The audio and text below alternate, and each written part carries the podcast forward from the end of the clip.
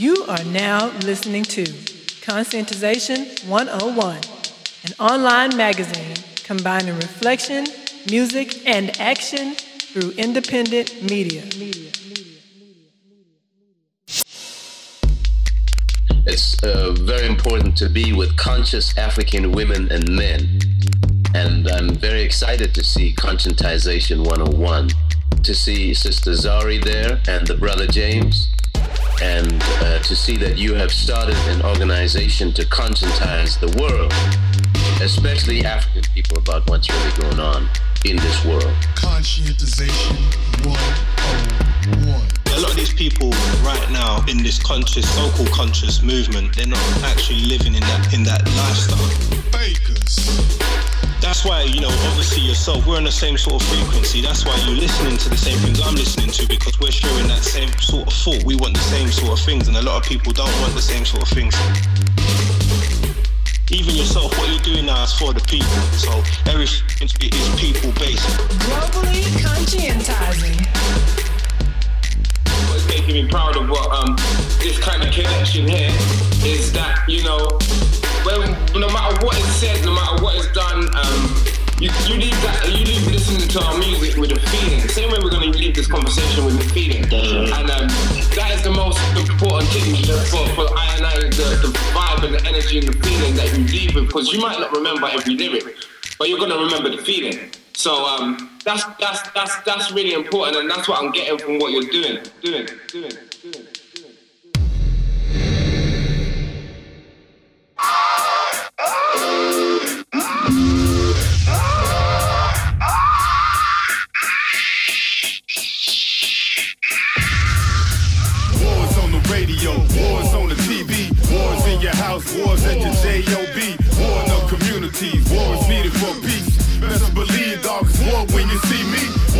the books, dog, war in the schools, war in the stores equals war on the food, war in the newspapers, wars in the news.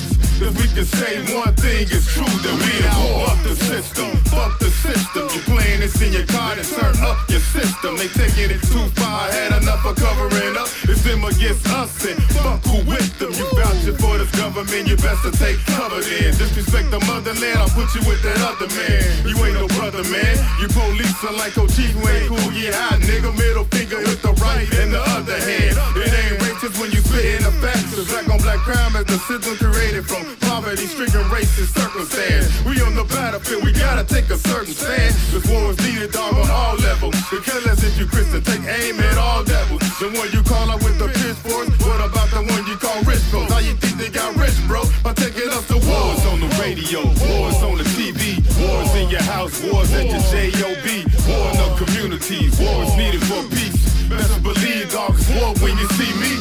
War in the books, dog, war in the schools, war in the stores equals war on the food, war in the newspapers, wars in the news.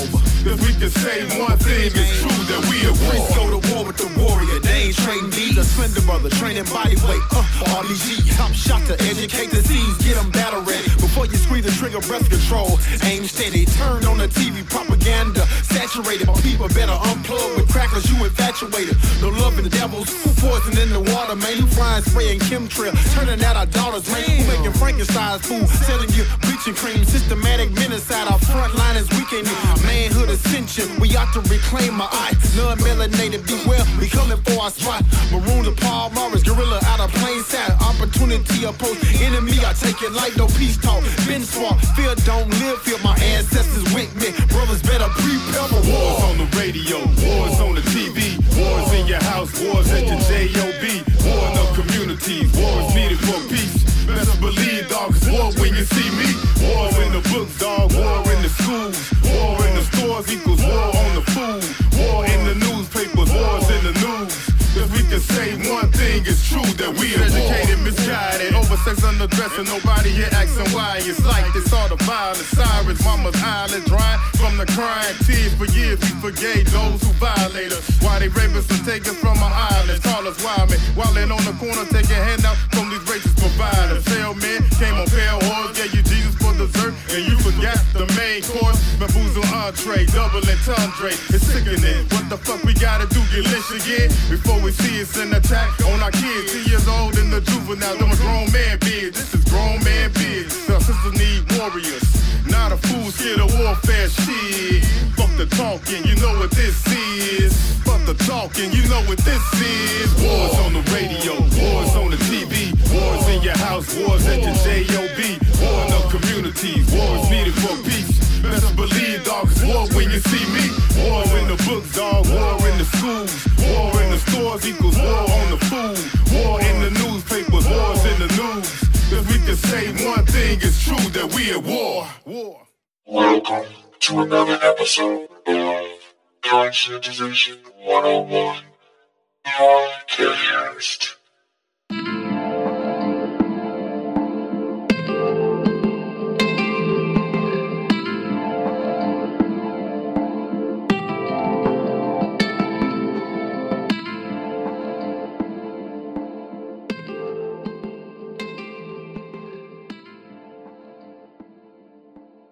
Hello and welcome to another episode of the Conscientization 101 Podcast. Yeah. I'm your host, senior editor James Stone, on this episode of Conscientization 101 Podcast. And it's good to be back with you. As some of you might know, I am healing up from a ACDF surgery. And let me tell you, that was and still is a real pain in the neck. By the way, I'm also in here with my lovely co-editor, Zari Sundiata. She's on the ones and twos over there. She actually shook her head like this fool's crazy when I said pain in the neck, y'all. So you know how it goes. Say hi, Zari. Hello. I don't know if you heard. She said hello in the background. But uh, all right. Anyway, we got a real exciting show for you today. This is going to be a very trenchant, perspicacious, and epigrammatic episode. This episode is part one of a two part series with a collective of artists whose epistemological curiosity, like Paulo Freire says, has produced a conscientized body of work, with their ultimate goal being that of nation building. Now, there's so much more to say, but before we get into today's show, I wanted to revisit our last episode in regards to our dear ancestor, Dr. Walter Anthony Rodney, aka Dr. Wall. Now, if you recall in the last episode, I said I was going to be reading two books from Dr. Rodney The Russian Revolution, A View from the Third World, and Decolonial Marxism Essays from the Pan African Revolution. Now, if you recall, I said I was actually looking forward to reading Decolonial Marxism, right? A little more than I was looking forward to reading the Russian Revolution book from Dr. Rodney. Well, let me tell you this. I actually have to say I was bowled over by the Russian Revolution, A View from the Third World. I mean, I was literally bowled over. Okay. And it's just crazy, right? Especially during these times, you walking around a state like Texas, walking around talking about the Russian Revolution, right? And even the so-called liberals don't like Russia. They're like, "Oh, this guy's a Russian agent of Trump or something." I don't know. You know how these people are. There. I mean, you. I mean, talk about anti-intellectual. Okay. Oh my goodness. I don't. I don't really understand it. But man, I mean, anyway, this is what I want to do. There's a passage that basically exemplifies not only the erudition of this particular work, but of Dr. Walter Anthony Rodney in general.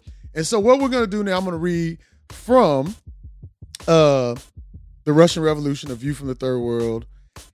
I'm just going to read from page 186 right now.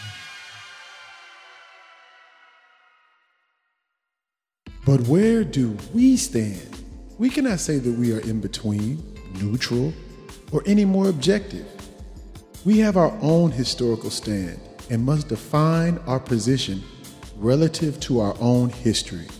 By we, I mean the colonized and formerly colonized, black Africans, workers and peasants were intellectuals with roots in said classes because we were colonial inside capitalism.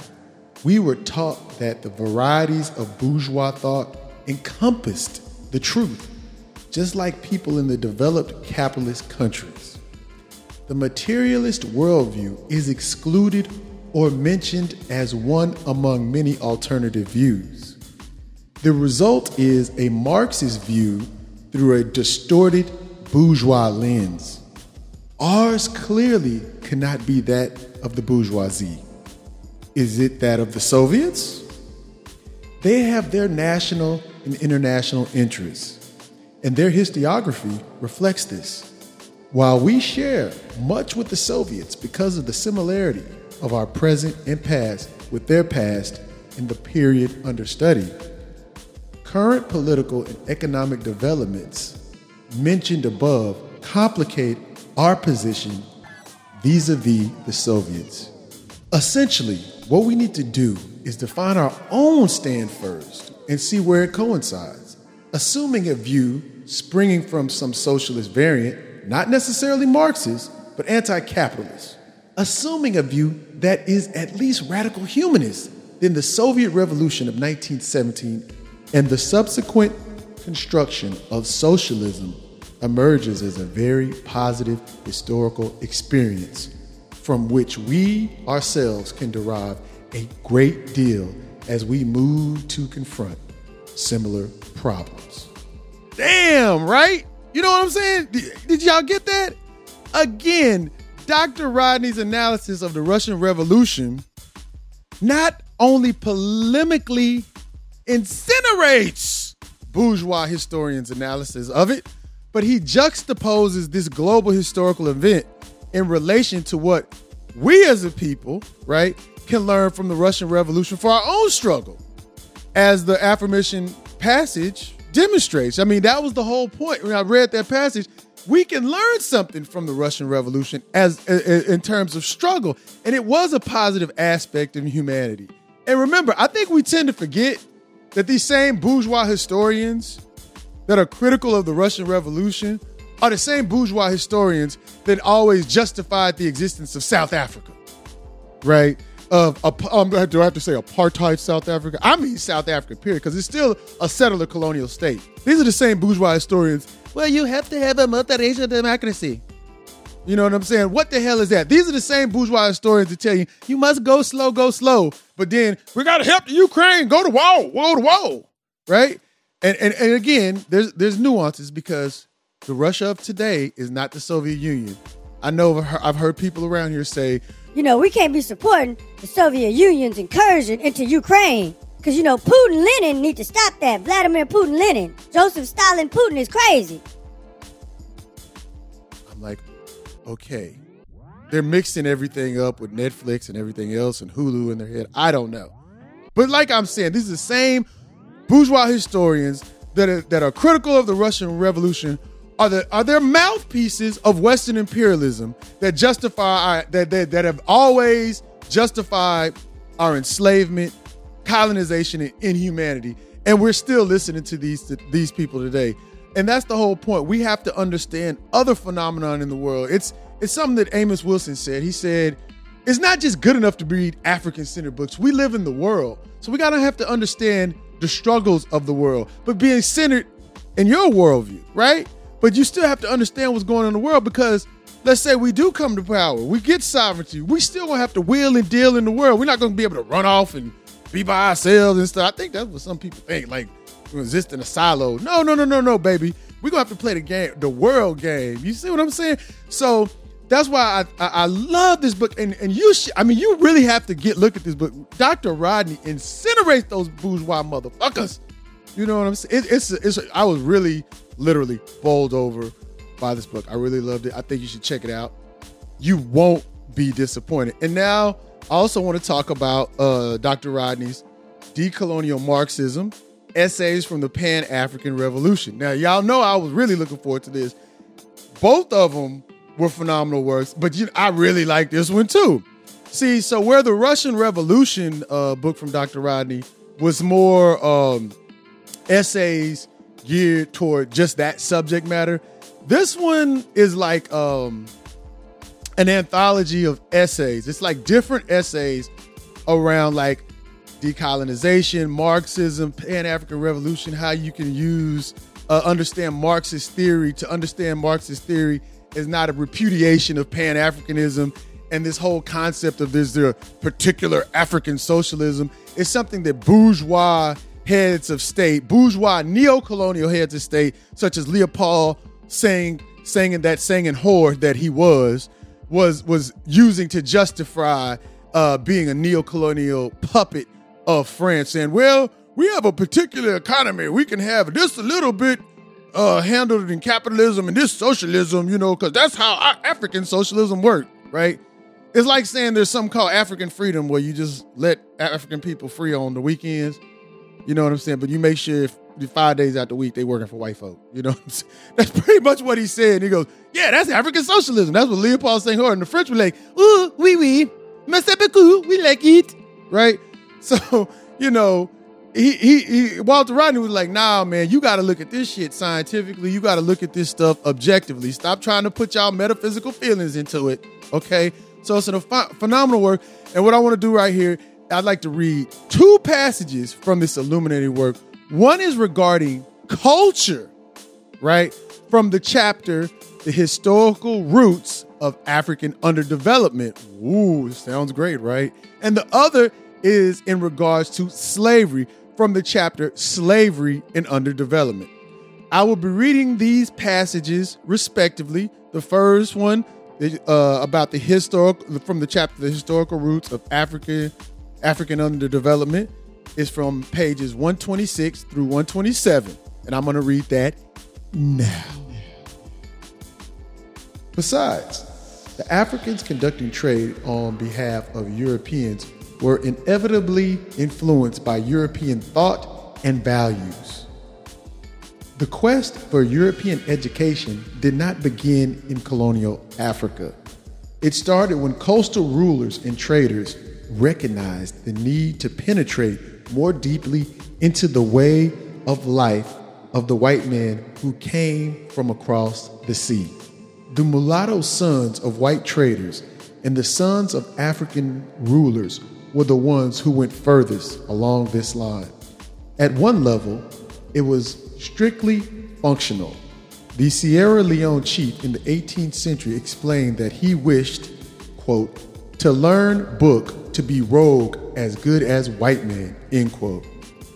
At another level, it meant imbibing those values which led to further African subjugation. The Reverend Thomas Thompson was the first European educator on the quote unquote Gold Coast and he wrote in 1772 a pamphlet entitled The African Trade for Negro Slaves, shown to be consistent with the principles of humanity and the laws of revealed religion.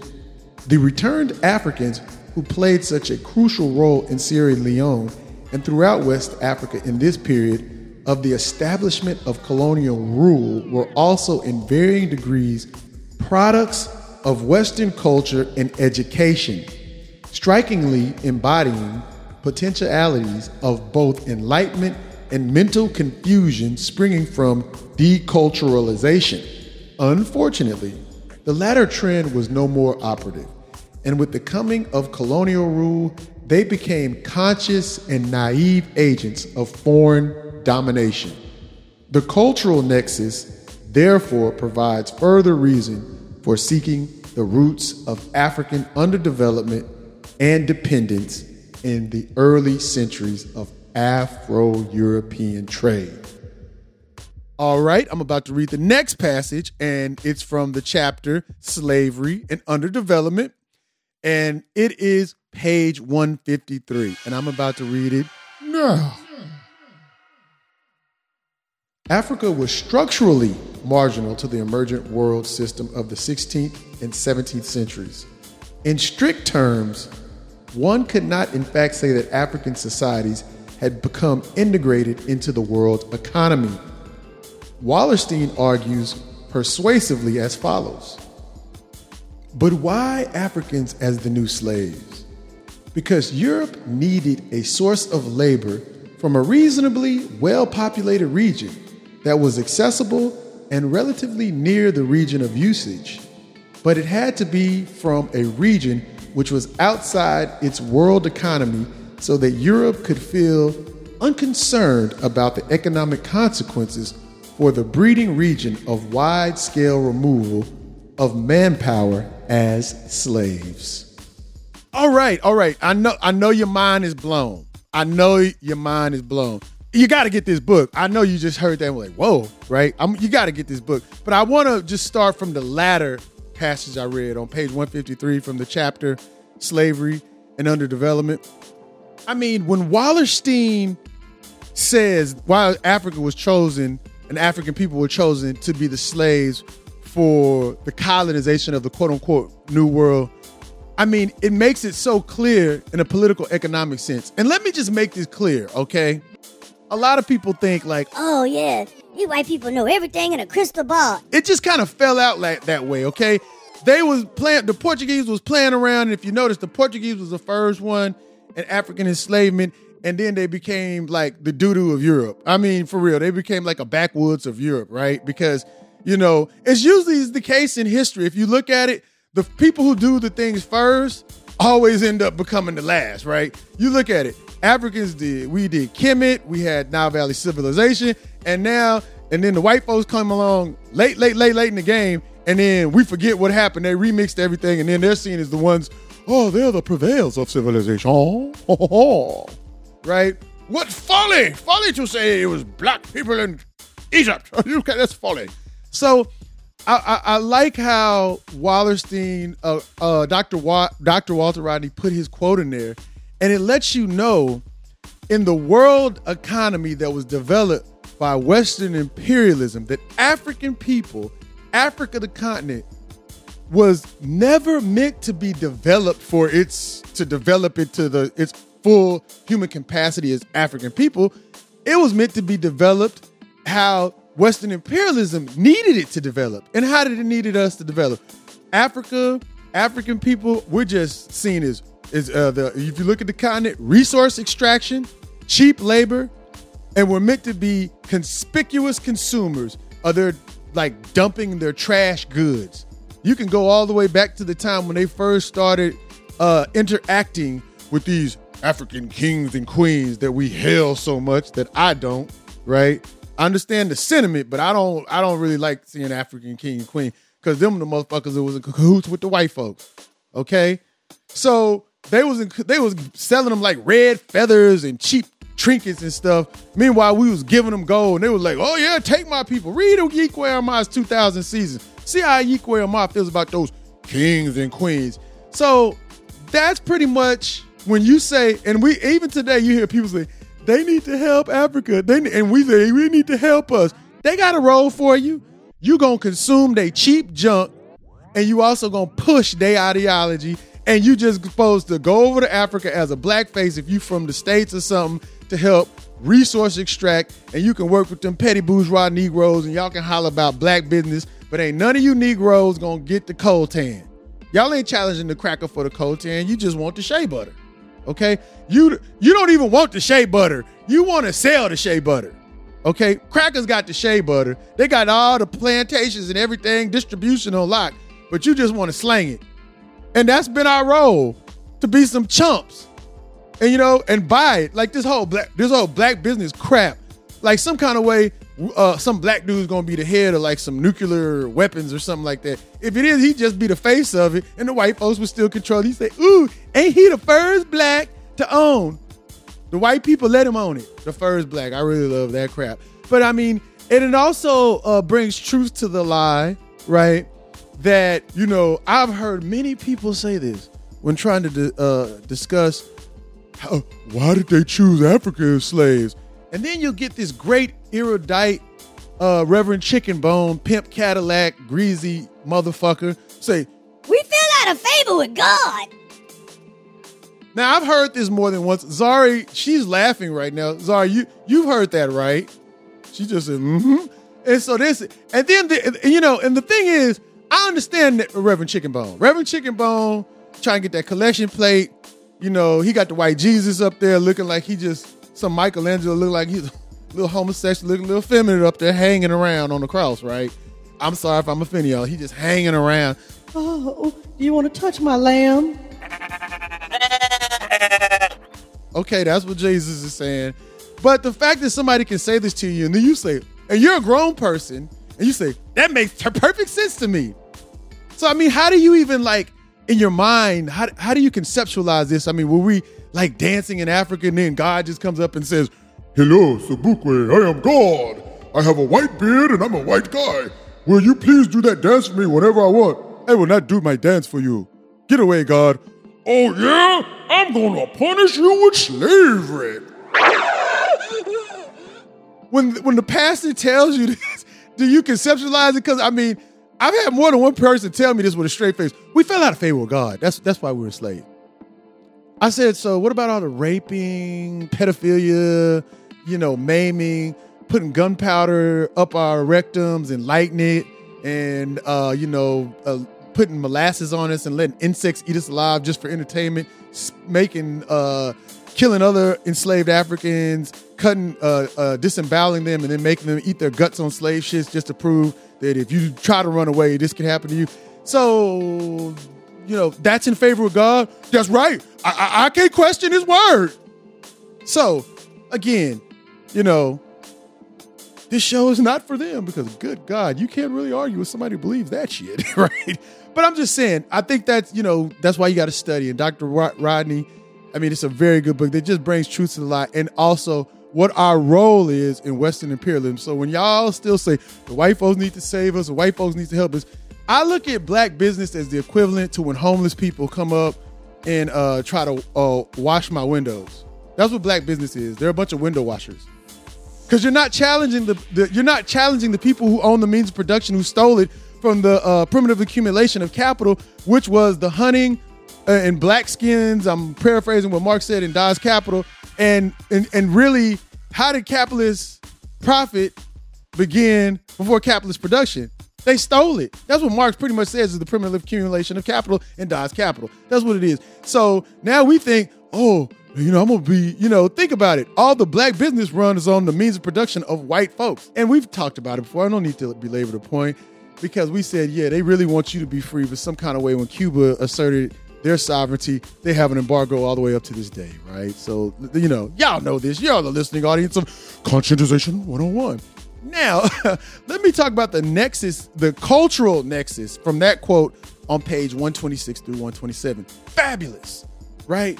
Fabulous because when you understand the cultural nexus that is a key to the roots of African underdevelopment, as that chapter is called. Once we begin to, un- once we became westernized, that means they could get us to play this role they have assigned for us in the global economy. And, you know, now how does this happen? Because if you say, my objective, I'm a Western imperialist, my objective is to control the world. You know what I'm saying? I want to dominate everything. We want Western Europe to dominate everything. So, what's the strategies and tactics you have to employ?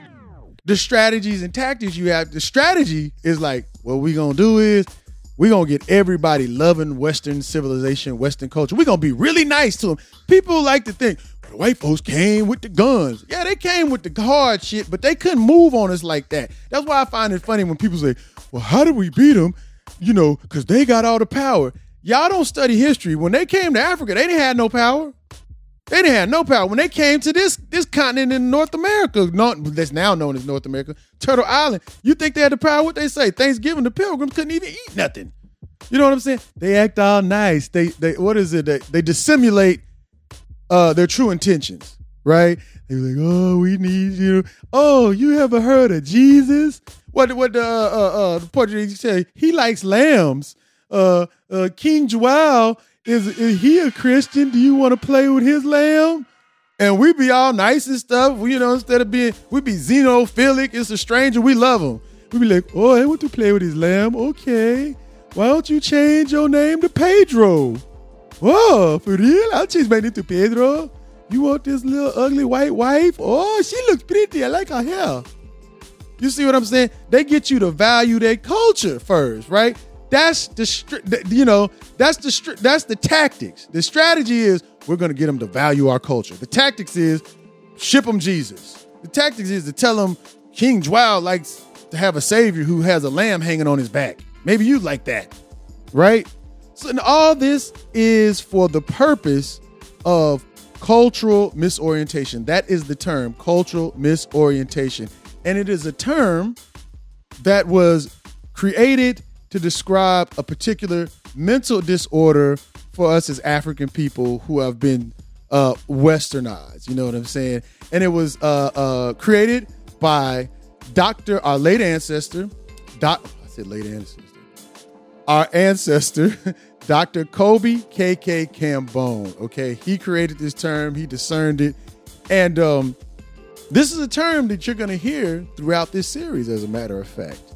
So, I it, I think it's you know we've mentioned it in other podcasts before, but we never really defined it. So what we're to do now, I'm gonna uh, we're to define it. So first, we're to be reading from Dr. Kobi KK Kambon's African Black Psychology in the American Context, an African Centered Approach, page 341.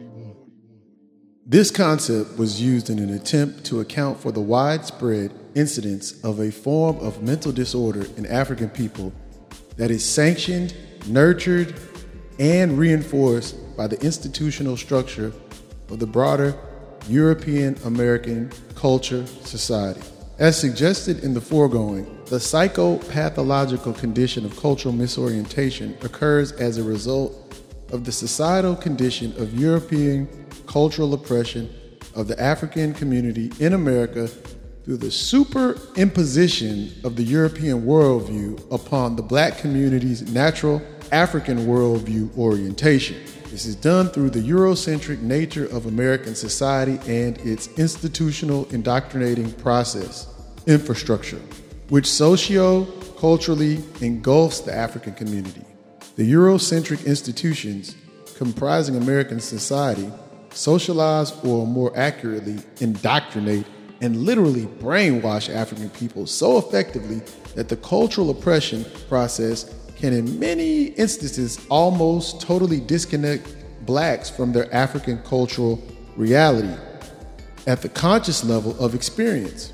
Eurocentric institutions consistently reinforce, prioritize Eurocentric cultural reality and consistently punish, deprioritize virtually any affirmation of African cultural reality in black people.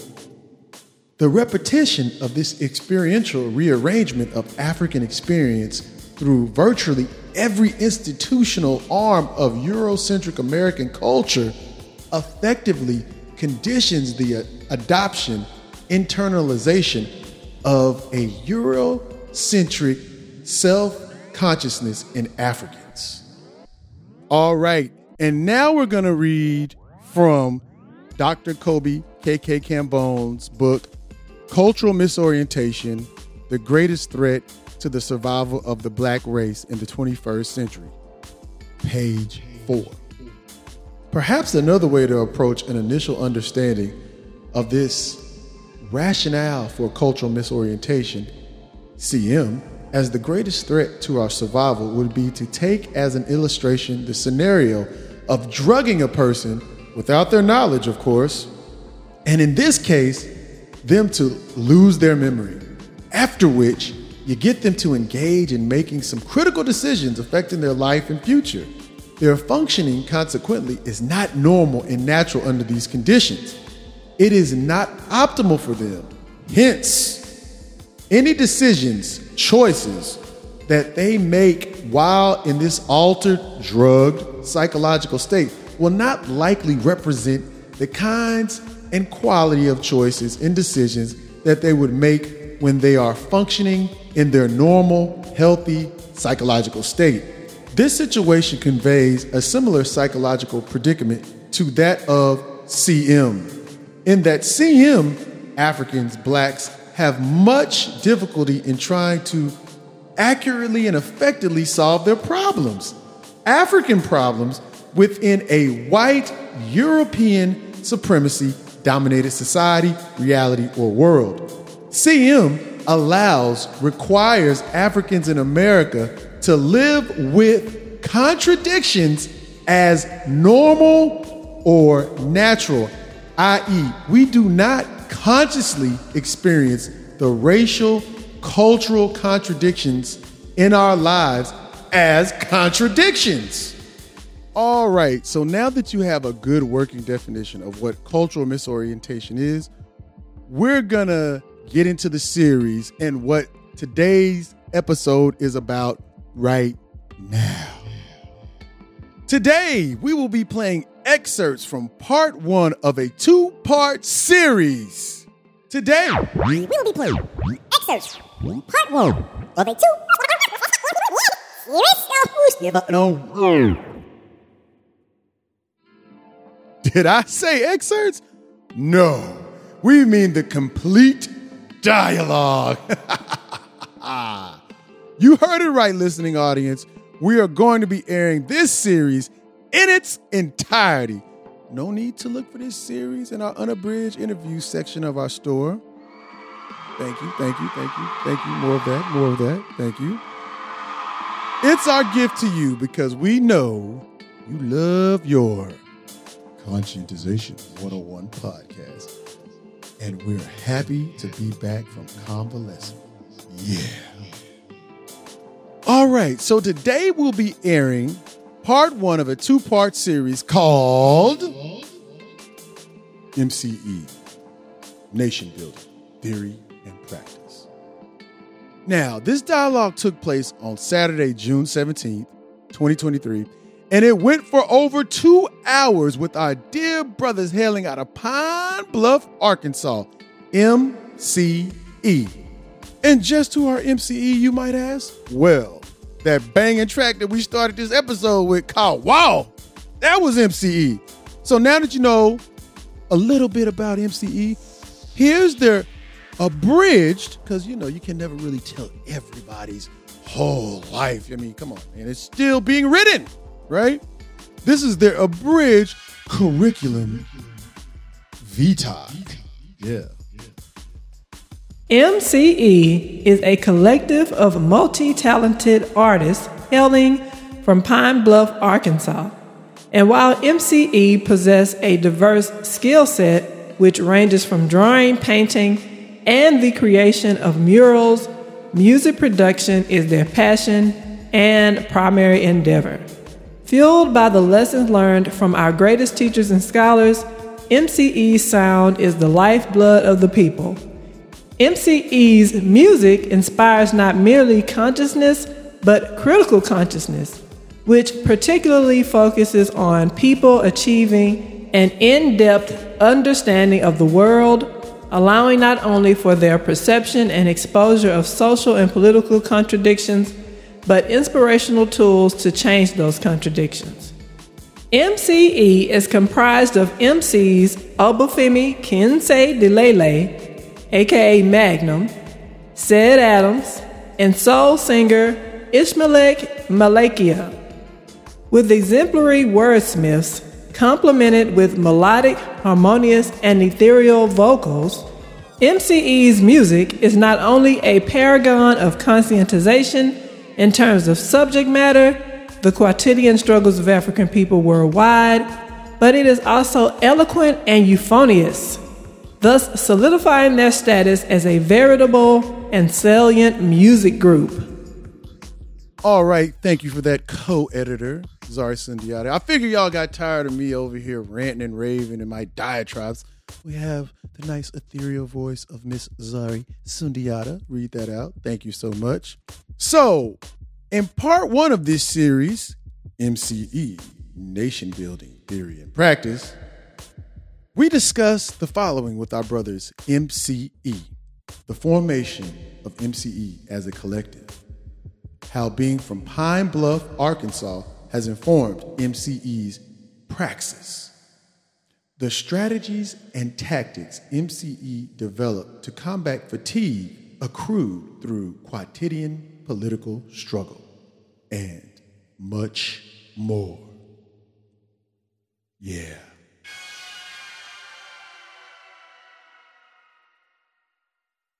I just want to throw that little yeah in there. As I was like, why did he throw the yeah in there? I don't know. It just it's kind of felt right, right? You know? I don't know. She's laughing. Y'all can hear her laughing, but it's crazy. We're we're crazy over here. It's conscientization 101. That's what happens when you don't think gee, you fell out of favor with God, and you need to pet Jesus lamb. That's what happens, man. You don't want to pet my lamb. That's like the voice I see with Jesus. I mean, because I'm from Austin, there's a lot of white people there. I mean, I mean, I think that's why the black people disappearing because they think they saw Jesus everywhere. And whenever you see Jesus, black folks be disappearing. That's we ain't doing too hot right now because all we do is see Jesus now. Sorry, said we've been seeing Jesus for a long time. That's that's why we're in the state we're in right now, right? We've been seeing Jesus. More we see Jesus, more we get gentrified. Jesus gentrifies that ass. Yeah, yeah. All right, y'all. I, I'm we're sorry if we got sidetracked, but just some quick notes in the margin before we start this episode, this series. Right. One, I use the term bold over. In reference to uh, Dr. Walter Rodney's The Russian Revolution, A View from the Third World earlier, you know, and uh, it's a term that you're going to be hearing throughout the series because at the time of the series, I, you know, I just started a book called Issues of Manhood in Black and White, an incisive look into masculinity and the societal definition of African man. Uh, it's by uh, our great ancestor, Dr. Amos in Wilson. And uh, it's actually in the editor's note from editor. Uh, uh, the editor is uh, Amos Wil- Wilson's uh, uh, partner in African World Influence Systems, brother Sababu Plata. Okay, so he actually says that in the editor's note in the book, and that's why I was like, wow, I, li- I kind of like that term. It's kind of, you know, how I felt when I when I heard MCE's music. You know, I was I was you know, surprised in the most, most, most, most pleasant way. You know, you're like, it's like that's what bowled over means. It's like you you were expecting something, but you weren't expecting to be like, wow, right? So that's what bowled over means. Thank you, brother Sababu Plata. So he was bowled over by uh, some of the um, disquisitions, lectures of uh, an analysis of Dr. Uh, Amos Wilson. Two, you're going to hear this sound right here. We were having some trouble on the day of uh, the interview with uh, brother Ishmaelix, uh, uh, getting him on Zoom, and so that took it was like we it took a, quite a bit of time, and we were still recording, and so there was a gap, and we're going back and forth trying to get it fixed. So, in order to you know make everything coherent, we just put this in here as a transition. So don't think that I was just like, why did he just want to put in a guitar strum? You know, no, no, no. That's not what I. That's not what we did. So I just want to give those two quick notes in the margin so you understand why. Why these fools keep saying bold over, bold over? What the hell is that guitar string? Okay, you know. But um, yeah, we're gonna get into it. Uh, I know you don't want me to bore you. You want me to get to the chorus, the main, only the good bits. Okay, that's what we're about to get into right now. We gonna do this right now. Here we go. I won't bore you. We gonna get to the chorus. We are about to begin. M C E Nation Building Theory and Practice Part One. And you know I gotta say, yeah. All right, we are back post surgery, first interview with our brothers from down south. We are here with the multi talented, but I'm going to say better said, as our beloved ancestor Dr. John Henrik Clarke used to say about Imhotep, the multi genius M C E Soul Music Collective. How y'all doing, brothers? Doing good, bro. Doing good. Hey, Awesome, peace. man. Glad to be here, brother. Man, appreciate it. Appreciate it. Appreciate both of y'all. Mhm. So, All right, glad all to right. be here. No problem, no problem. Glad you came on the show. Damn, I'm jumping. Oh, let me calm down. I'm gonna jump out the chair.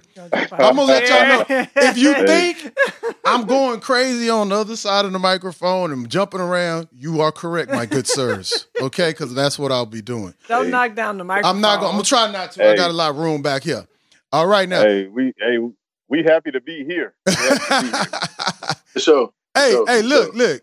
We happy because right now we we about to get this knowledge. I remember when. uh, oh, don't get me start singing. Uh, see, if you listen to the show, everybody every now and then I bust out, start singing. I think I can sing. That's that's why I like E's part. He be singing and stuff. You think you can rap too? Oh man. But, but I don't even try to. Think, but I'm just free the land, free the land. We were contraband. Hey, hey. Well, I don't wanna- let me take y'all back to 1992 on your ass. Oh, let me calm down. Let me calm down. Y'all, y'all know about hey, that. it's it to me, man. It's dope, man, to hear you singing it because I done heard them singing it, and hear somebody else singing it. Kind of like, yo, you know, it's, it's kind of like, whoa, you know, it's kind of one of them eye openers, man. Like uh, Oh, Lord. somebody here, somebody listen. Hey, Yeah, Yeah, yeah, it's for sure. always it's always gonna be somebody listening. free the land. As long as you put it out there, it's always gonna be somebody listening. Hey, and what we say earlier said, I like, I've been working on myself. And, I, and, and E come on there and start singing. Hey, I be man, I Oh, be yeah. singing. Man, look, look, I can. I try to sing. I do my. Let me calm down. Okay. All right. Let me let me Hey, let me introduce y'all. Okay. I try to sing too. hey, bro. Hey, there you go. Hey, look, don't let it stop us. That we can't. You see, you got the flows. Hit them notes. Yeah. You know what I'm saying? Give E a run for his money. Show him that. Show him that you can sing too. Shoot. Okay. All right. So Oh, we got the MCE Soul Music Collective. Let me tell you, I'm gonna go through what the acronym for the MCE stands for. Okay, the M is for McGillicuddy, aka Magnum. That's our brother Obafemi, Obafemi Kinsendele. Okay, I've been getting crunk. I'm trying not to slur more. That's that's the M, y'all. Say say say what's up to the people, Obafemi. Peace, peace, peace. What's going on, y'all? It's your brother Obafemi. Kinsey A. Delele. That's what it There is. you go. See, correct my ass. Kinsey A. DL. You see what happened Yeah. with the cultural Yeah, they- they- misorientation? Sorry, my brother. But but thank It's you. all But good. It's check it. good. Check it. Oh, hey, correction. Correct the brother. All right. That's how you learn. And then the C is for my brother, Ced Adamz. Uh, Ced Adamz. Leaving them dripping red to the Caucasus Mountains. Let's hear your voice, Ced. What's good, fam? How y'all doing? Glad to be here, man. Glad to be up this morning, man. All right. And the E is for Ishmaelik Malachi. Did I say that right? Uh, Eshmelek. Eshmelek. Yep. All right. Malachi, right? Uh, Cor- Malakyah. Malakyah. Malakyah. Malakyah. Hey, hey, There you hey. go. There we go. Eshmelek Malakyah. Eshmelek Malakyah. I got it. Because I got it written down on my good work. paper right here. I, you know, you know, sometimes these words when you be reading books and you can't pronounce it, you hey, you say it over and over in your head, And then you get the wrong and then you get the wrong pronunciation ingrained into your head. That's how it goes sometimes you read a lot of shit. You're like, damn, I, I, I thought that was the way it said. I've been saying it in my head like that. you know. All right. We're definitely going to let the listening audience know why we refer to MCE as multi geniuses. So without further ado, we're about to get into it right now. When one listens to MCE's music, one cannot help being bowled over. I love that. I, I read that in Amos Wilson. That's where I got that term from. That's I, hey man, I, I just pick up these. little- Hey, I don't just know this stuff, guys. I already have to read this. Okay, bowled over. Thank you, thank you, thank you, Baba Sababu Plata, who does Amos Wilson book African World Info System. Bowled over because of its reflective, erudite, and incisive analysis of the world we live in, in which was created by Western imperialism. MCE's music demonstrates a proficiency at taking perplexing phenomenon that affect African people, and as Malcolm used to say, make it plain. Let's take Ced's line from the track War off your album Knowledge of Self, Volume 2, Death to White Supremacy. Quote, the one you calling with the pitchforks, what about the ones you call? Well, I'm, I'm going to one red. That's red. The one you call with the pitch, the one, okay, war. War. Okay, now I'm getting in my. I'm telling you, I was listening. He's y'all. trying to rap it. I'm y'all. trying to rap That's- it. I'm, that's I'm what trying to do it. Rap. Maybe, maybe I should. I got y'all on, but please just let me let me try my. You know, I've been trying to practice. This is this is this is an honor for me. Okay, the one you call out with the pitch folks. What about the ones you call rich folks? How you think they got rich, bro? By taking us to war when you see me. Okay, walk. that was good. I'll see. I, th- thank you. Okay, so when y'all you hear Ced's line, Already. thank you, thank you, Ced. Appreciate that. When you hear that line from Brother Ced, that there is a perfect example of our what our ancestor Dr. Walter A. Rodney's. We affectionately also call him Dr. War, Dr. Walter Anthony Rodney. So if you listen to the other shows, you know he's Dr. War. You see, you see the connection, and the song is War. That's what you call dependency theory. Dependency theory. How you think they got rich? I don't want to mess with them rich folk. They all right. How you think they got rich, bro? That's you see how they made they flipped that. You ain't even got. I mean, now you listen to Ced you might want to pick up how Europe underdeveloped Africa. You see what I'm saying? All right, we're gonna go on with how these brothers make it plain. Another example of a mental condition known as cultural misorientation. The greatest threat, quote, the greatest threat to survival of the black race in the 21st century, as correct, eh, that's the end quote, as correctly discerned by our beloved ancestor, Dr. Kobi KK Kambon, okay, is presented in Obafemi's line from the same track. Okay, let me try to. Okay, here I go. He's gonna rap again. Here we go. It's gonna rap. It's gonna. The world's gonna shake. All right. Okay. Turn on the TV. Propaganda saturated. My big. My people better unplug with crackers. You infatuated. Then there's the, that's. Oh, I did it. I did it. That was it. That was it. But that. do you hear what he said? You're infatuated with those people because you dis- have suffering disassociative personality. I'm not making this up. I can't help it. I can't make it sound good like they do. I have to keep talking like this. But he did that in a few lines. That was Obafemi. That was the M. He did that. Okay. so you see how they they they did that? I mean, it's, it's, it's really amazing. And also, I might note, he also mentions uh, Obafemi mentions cultural uh, misorientation also in the song uh, "Life and Legacy." Okay, on the same album.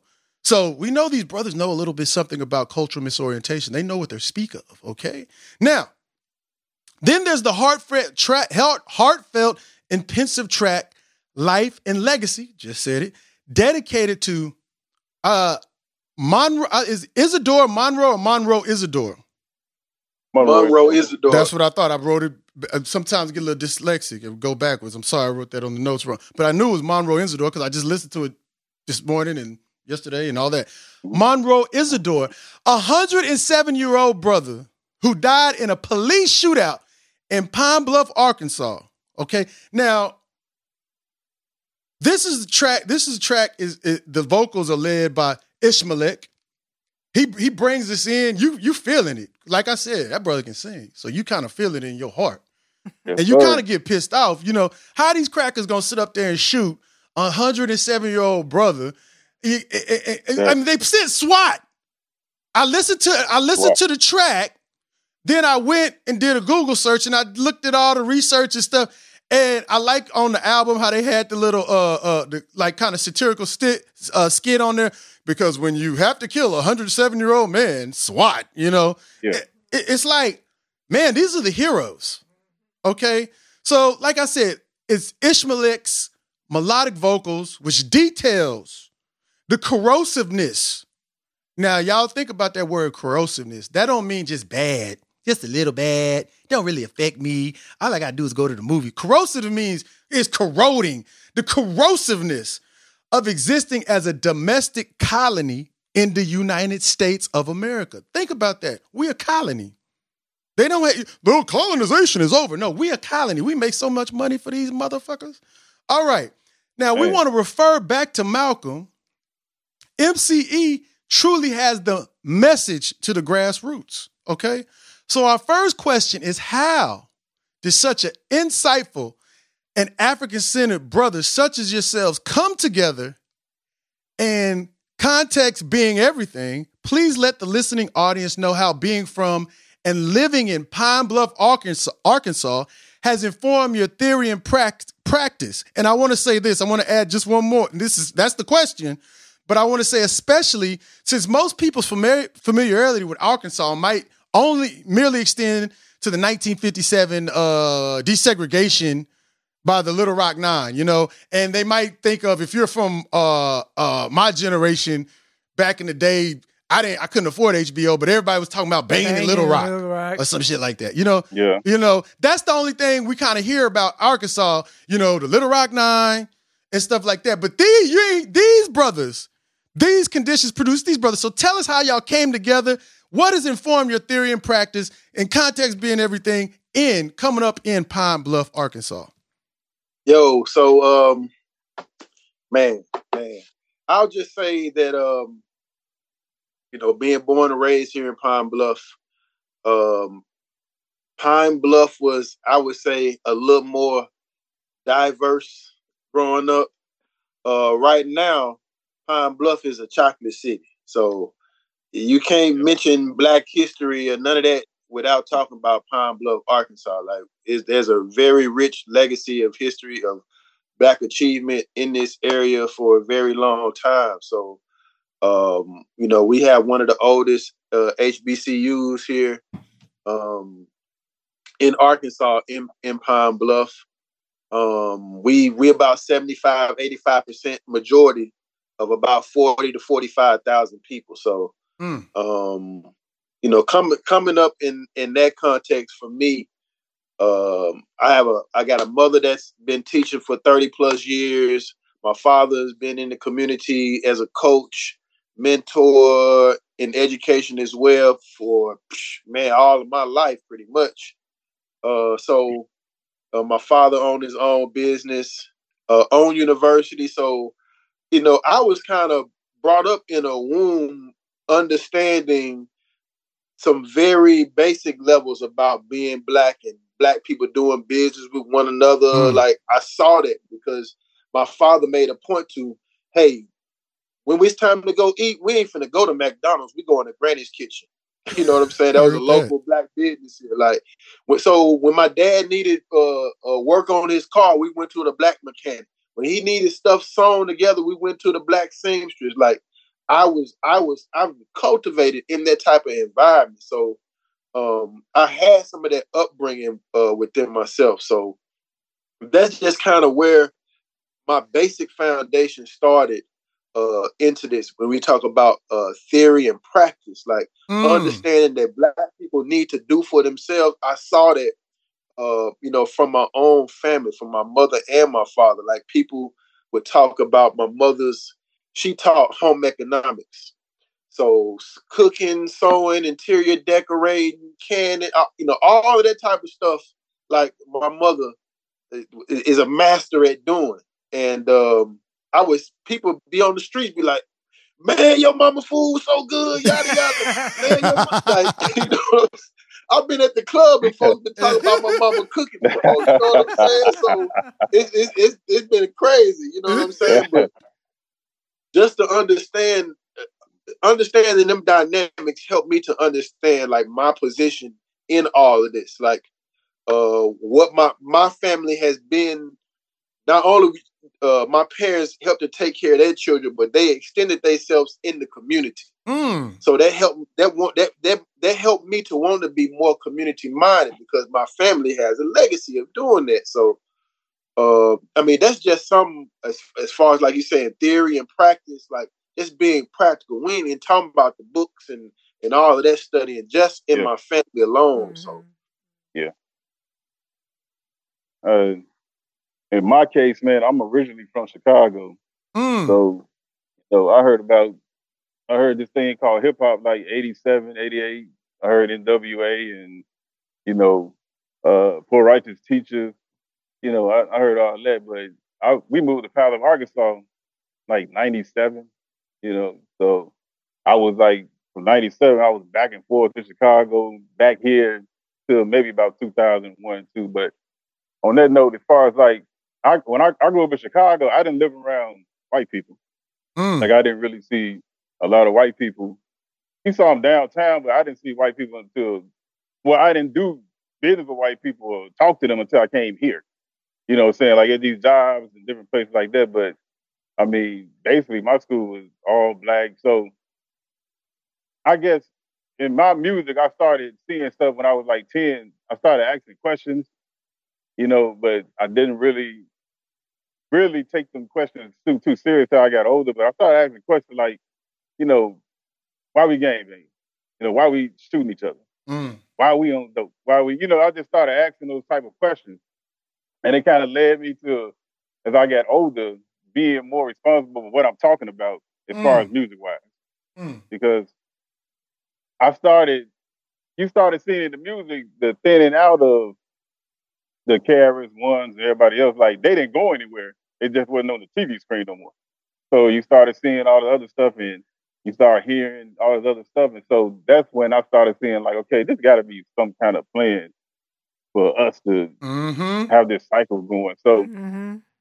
with with my music, I I know I had to take a responsibility of what I was saying, you know, and and it and it spans now because I have my children who listen to my music, Mm-hmm. you know. So how I grew up and and you know the experience in Pine Bluff and and like I said, I I just been in a segregated state my whole life anyway, man. You know, I mean, you go to Chicago, the dynamics is like that. You got the ghetto, you got Jewtown, Chinatown, like it's it's like that already, you know. Yeah. So it it just it just made sense to to understand like, yo, our people see it like that, but we so accustomed to it, we don't understand the importance of it's like that, you know. So So in response to both of what uh you Obafemi and uh uh, uh Big Ced said, I really appreciate what what both of you said, what informed your theory and practice, especially so you got one brother, Obafemi, from the South, and what he's seeing saying is whether the context was uh like he said, it wasn't even about, you know, we had even informed the books, but y'all were living the practice of nationhood. Do you see what I'm saying? Mm-hmm. Like it was being lived out. Yeah. You know what I'm saying? It's kind of like Yeah. people say, you know, I, I, I'm gonna quote Mao Zedong, what the Panthers you say, oppose Bush book worship. That don't mean we don't read, but people say, well, did it come out of a book? No, people live their lives, then they put it in a book. So it's Then they practice. put it in a book, Then right. they put it in the book, and then the future generations can learn from it. You see what I'm saying? So what Yeah. Obafemi was describing was nationhood. What Ced was Yeah. talking about was domestic colonialism. He said, "Well, shit, Yeah. we already we over on this side, but everybody, all the aliens can invade our community." And, and what you say? Uh, uh, I think it was Obafemi and Sleepy said, uh, "Asians own synthetic hair. Sisters, keep your natty crown." So they invade our Yeah. community, like he said. We already separated. You know what I'm saying? But somebody's living off of us. See, that's the difference when you a colony. It ain't about well, I like, you know how Negroes be saying, I, you know, I, you know, it was better in segregation. If it was so better in segregation, why come when you saw the white person, you say, oh Lord, they smell so delicious, right? But you, you don't understand. We was in domestic colonization. We and so Yeah. See, uh, my editor is passing me a note.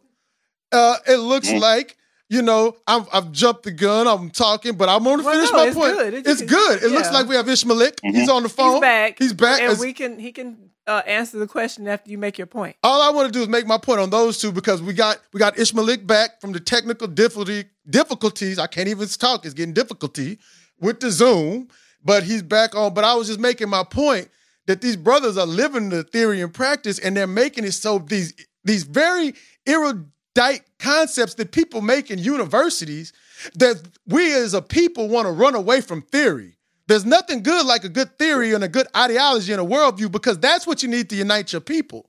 Okay, so what you got is these brothers practice. We heard the M and we heard the C said, "Well, I kind of live nationalism. My mom and them." And his brother said, and saying said, well, "Shit, I was kind of living in a domestic colony situation. Why are we doing the dope? Yeah. Why we getting shot? Why these crackers can go Yeah. on uh, Lake Michigan and all that? You know, how come they get the green water and stuff? You know what I'm saying? And, and- and I kind that's kind of how I grew up. Why we And- got all this? Why East Austin was like that? So and even even touch even touching on that though, like why why does what they got why that entice us? Why we think that's better than what we got? That's what right. we can't create. You know what I'm saying? So just to expound on that, man. You know, Yeah, you got. just getting I, out that mindset. I'm glad you expounded on it. Just like Zari said earlier, you gotta make it clear, clear because we learned that from Kwame Ture to oppress people. Mm-hmm. And I like how you you see how incisive and they are. true. Do you It's see how incisive he? I was gonna say that, but you know when you get to talking to brothers and know the worldview and they know how you the, the lingua franca amongst which you speak, you you say I ain't gotta explain nothing. Big Ced say hold up, bro. Also remember. Our job is not to have the green water. Well, the white folks got the green water. We want some green water too. Investigate your preferences. Investigate your preferences because see the thing the thing is we're gonna march for the green water like the Irish. We want green water. Yeah. Well, why come you you know you got the RBG? I don't know. It's not on Good Morning America. you know. Yep. yeah. Yes. Okay, Eshmelek, let's see if we can hear you. Can you hear me? Yes, we can hear you. Third. Okay, uh, I'll just keep it short. I mean, uh, I'm I'm a child of the '60s, so I grew up uh, under uh, Lyndon B. Johnson when he was president. Mm. Uh, so I, you know, I and I also grew up uh, where my dad and his brother they they had a, a auto sales and mechanic business, and they did business with black people uh, too. Got their parts from black owned uh, parts stores. Uh, anybody did the detail work. You know, their customers were mainly black. You know, uh, uh, but um, you know, and I also saw how people would black people would pool together back then and Mm. uh, pool their resources. They didn't throw away anything. Like uh, if a house got dilapidated, they would just uh, and somebody else was moving in the house, they'll just tear that house down, take the materials, and rebuild another house. And everybody in the community would help build that house. You know, it wasn't like you have to have now contractors and all that. You know, come inspect the wiring. You know, everybody just knew how to do something. Everybody just pulled together back then uh, that's been a major influence. Uh, that unity, that love that people showed back then, that's been the main uh, uh, uh, uh, influencer on me. The main trigger of, of how why I write the type of music, or why I add what I add to MCE. Um, you know, because it was more love. It was, you know, I did grow up when it was, you know, during the time of afros and bell bottoms and leisure fly butterfly collars and stuff. I grew up in that time, you know uh, and people, black people, how they treated each other were just so much different. The respect was so much different, and the love was so much different. The music, of course, was so much different. You didn't have have uh, you know, you might have had uh, you know, some blues that talked about cheating, but it wasn't, you know, it you know, it wasn't like it is now. It's like now it's like it's mindless sex, mindless Yes. relationships. uh, Yes. you know, so so um all of that just growing up from the sixties, seeing how the crack had changed all the neighborhoods had changed, people had changed everything. Um and and the falling away of from loving each other, Mm. the falling away of being neighborly towards each other. That's you know, right. uh, you know, I, you know, that's that's what I try to inject into my music, uh, and and uh, along with the consciousness that the brothers uh, uh, said and and uh, um, Obafemi bring. I'm about to call him Mag, uh, but Obafemi bring. So yeah, uh, I like it. I'm just keeping short. That that's my that's that's what motivates me and has motivated me all this time is is just the falling away of the the love and the neighborly being neighborly towards people. I, like where I live at right now, I've been here seven years. I don't know my neighbor's name. Yeah. I don't know. uh, we, we, Yeah. we, we do this, we do this and keep going. Yeah. I, I don't, you know, I didn't grow up in a time like that. You know, Yeah. it- this is it's crazy to me. Well, I'm. It's good, good to with that. have you on because I always wonder, like the, I always think about people who, uh, you know, have had that longevity and have seen things change and how they think about it, because you know, y- it it had it it seems like it changed a lot, right? Like because I wasn't live then, but. y- You can see it. It's definitely changed since we were growing up in the '90s, right? Now, people Yeah. all they're talking about Yeah. is money, money, and billionaires, and getting Gucci and all this other stuff you know and so Uh-huh. I, I, it's good to have you on too because i always wonder like i wonder what people who you know who grew up you know like in the in 50s or 60s 70s how they feel about how it's changed because it's changed so much you know we can only get sound bites and things of what we hear but it's good to have somebody on who can actually who actually was there. You know. Yeah. I want to add. So how did y'all? How did y'all? I want to make a point of some. Uh, E said, brother E said, Eshmelek said, but I also want to ask, how did y'all come together? well, he. Go ahead, say. I would say he is my he is that's my brother-in-law. Okay. So yeah, that's my brother-in-law. So me and him were we were doing. You know, I found out he sings, so we collabed on you know some stuff. And um, I met uh, brother Obafemi through one of our homeboys, uh, Big Grip. You know, Obafemi do beats. I- So- yes, he does. I was going to him. Yeah, I was going to him and buying beats from him, and uh, man, we just kind of clicked because we knew that yeah, we was on the same thing. You know, we kind of talking along the same lines, and, and he was he was already there because I Mhm. mean, and shout out to my big brother Eshmelek, man, because like when I was asking questions, he was giving me information, and he wouldn't just give me information saying like, "Well, this information I'm giving you, that's it." He was saying, "I'll give you information. You can do the research and see if it." That's if that's what. You, yeah, that's that's So- what you do right there. That's what you do right So, And So that's a testament to the collab- lie of the battle of the generations. That's a testament to the Yeah. fact that generations work need to work together. It could because look what it can produce. Mm-hmm. Yeah, yeah, Yeah. Sir, man. and I, and I want to say something that Brother Eshmelek said. He said we had skills, um, and uh, one of the things about being whether you're independent rapper or you're independent news media like of ourselves, like when uh, Brother uh, Obafemi and I were talking off air about two weeks ago. I think it was two weeks ago. Um, you know, like he said, "Oh, that said he got them skills with the camera and stuff like that." Now we got to realize if we are talking about, you know, I don't even like to say really free sometimes because it's that's left to an abstraction as opposed to saying sovereignty. But the thing about it, he says we had skills and we didn't have to call this. Oh, brother so and so can paint. Call him on over here. Get him on over here. He paint this. Well, you know I do the electrician. Bring him over here. Oh, also we hungry. Go, go, go tell sister so and so. Come on over here. Bring us something to eat because you know she, we get hungry. We're gonna be doing all this here. So the thing about it is, Yeah. the thing I I remember Amos Wilson said that like we had to be de-skilled. And now, you know, we have this bourgeois mentality. Oh, I just get that money and then I get somebody to do it.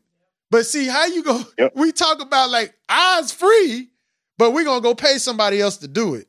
Now I understand we can't mm-hmm. do anything, but if we could be as a people get proficient in just one thing, what Dr. Clarke say, if we could just make underwear real well, You mean we can't do everything? we can't do everything. There you go. Can't do everything. I'm I'm getting so excited. Can't do everything, but we can do something proficient. But I like I like how he said back in the day, our people have those skills. It's because now, oh my God, you can't find them. We so busy trying to do.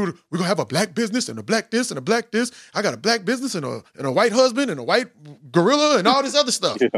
You know, and so you know we have to look at. I like how he said we had those skills and we pulled them together. Again, going back to what Brother Obafemi said is, oh, my mama had this. We cook. Oh, yeah, your mama cooked that there good. Then we go over here. Yeah. It, it all works together, and you put that. And and and I and one of the things before I go on to the next question, I like a key factor. What you have to have to understand if you're gonna get free sovereign, so to speak, but sovereign real, but free, so to speak, is what brother Ced said. You have to have an epistemological curiosity. You have to be under. You have to have a curiosity and question what is called knowledge in your society. You got to look at your surroundings and say, why is it like this? That's the first thing. They teach us what to think, but not how to think. Okay? So much so that we think just being obedient. Oh, they say that's the answer. Well, if you do that and say that, that's the right answer. But if you say, no, nah, I don't believe so, well, that ain't on the TV and you know, that ain't getting Gucci in the coochie, then it ain't gonna work. Yeah. You so so I like how Yeah. I like how y'all brought all that together. So Yeah. Hold.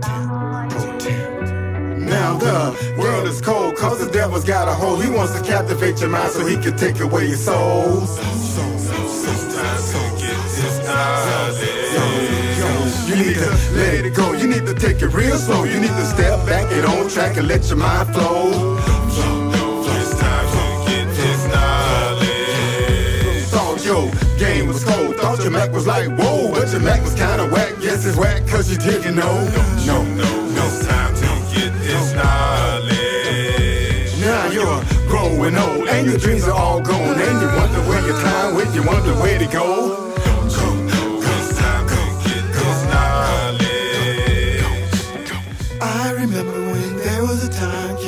About yours, more about mine. That's before I find myself some knowledge. On the path to destruction, on the road to hell, I was Mr. Bad News, Mr. Despicable. That's before I find myself some knowledge. Now I can see in the dark, I can fly in the sky, I'm as free as a bird. Wanna know why? All because I found myself some knowledge. The farthest star, across the sands of time, never underestimate the power of the mind. Seeking to use some knowledge. Next on the mic is uh, uh, McGilly Cuddy.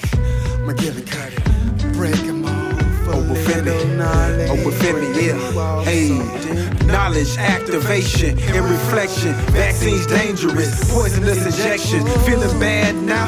Change your perception. Trying to be European and gets rejection. Oh, History's a compass, so what's your direction? African American, where's the connection? Right to bear arms, packing plenty protection.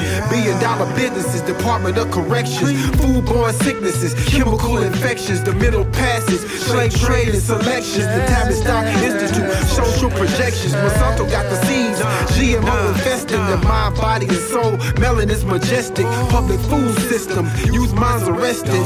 This ain't the 60s, no need for protesting. A bossy beat, Bismuth, machete, Smith and Wesson. Yeah, on the mic coming up.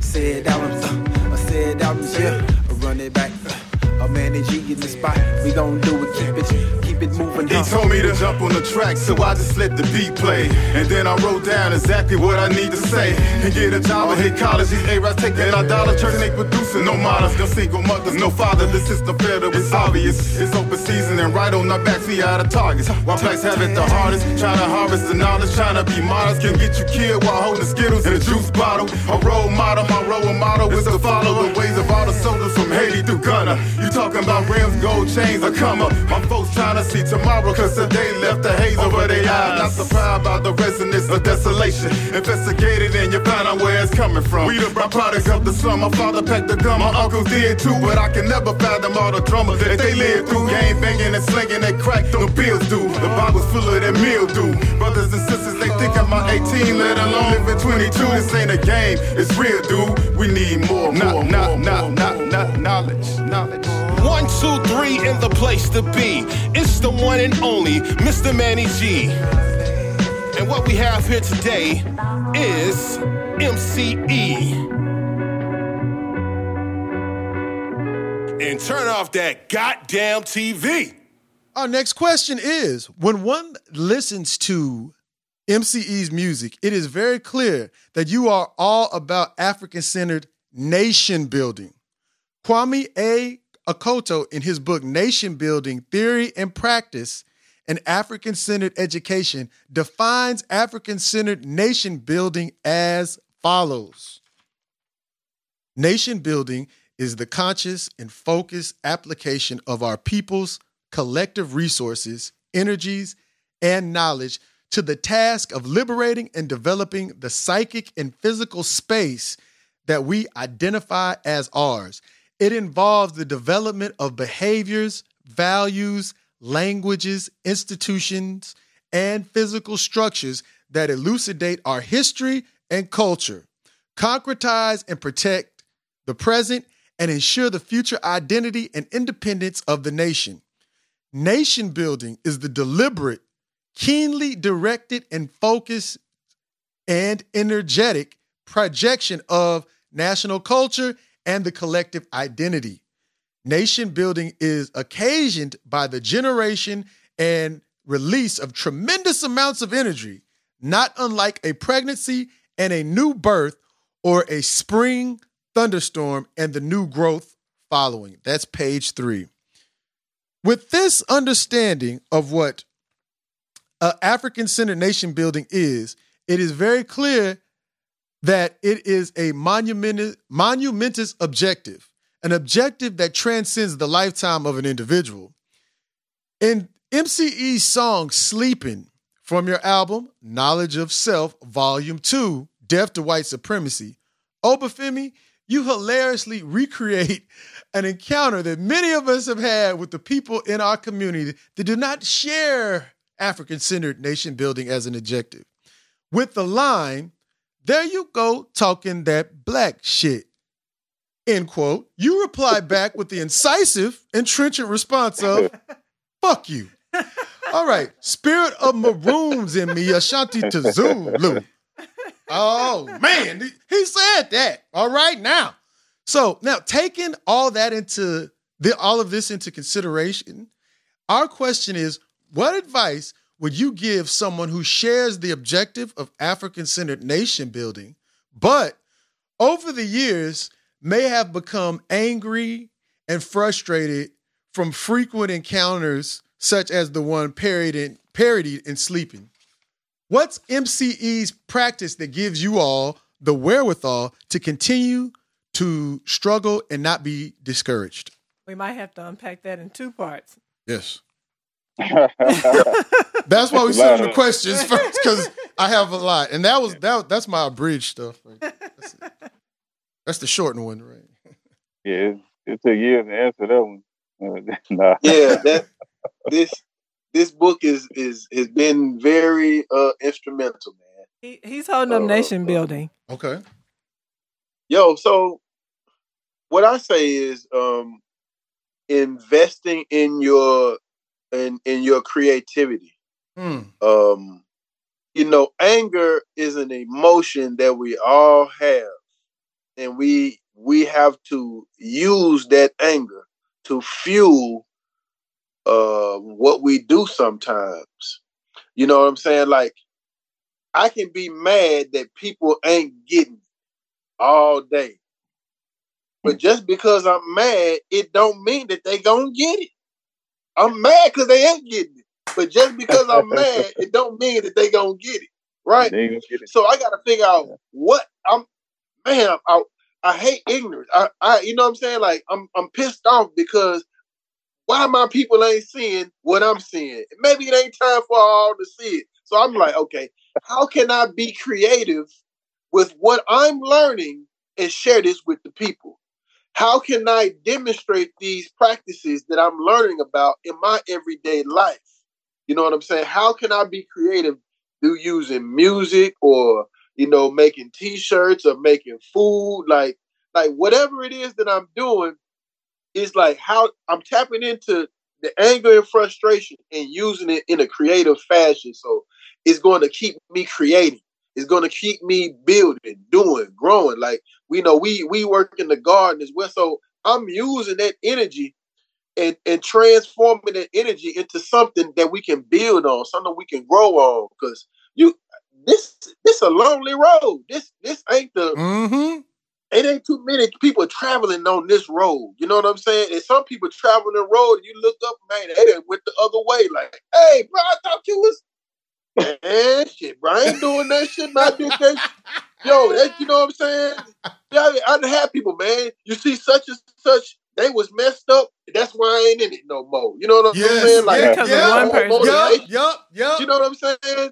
Like somebody else fell off, so that, that means you got out of it. I'm like, no, that, I'm not. I'm not in it for nobody like that. Yeah, that doesn't make any sense. You know, this is yeah, like you you you have to be able to utilize anger, frustration, all of that type of stuff and and transform those things. This this is this is what our ancestors left for us. Like you got to take something and make it uh, take take you know they take lemons and make lemonade. Like they gave us chitlin they gave us the guts. We we turned it into a dish to eat to survive. Like this is what we have to do with every anything that around us. Even at the garden we say waste nothing. Grow something we ain't wasting nothing you know what i'm saying we we taking what we got and make something with what we got so that's that's my thought process about it Shit, I, I got a 24, 18, 16, and 14. And you got to have patience with children, you know, because each one of them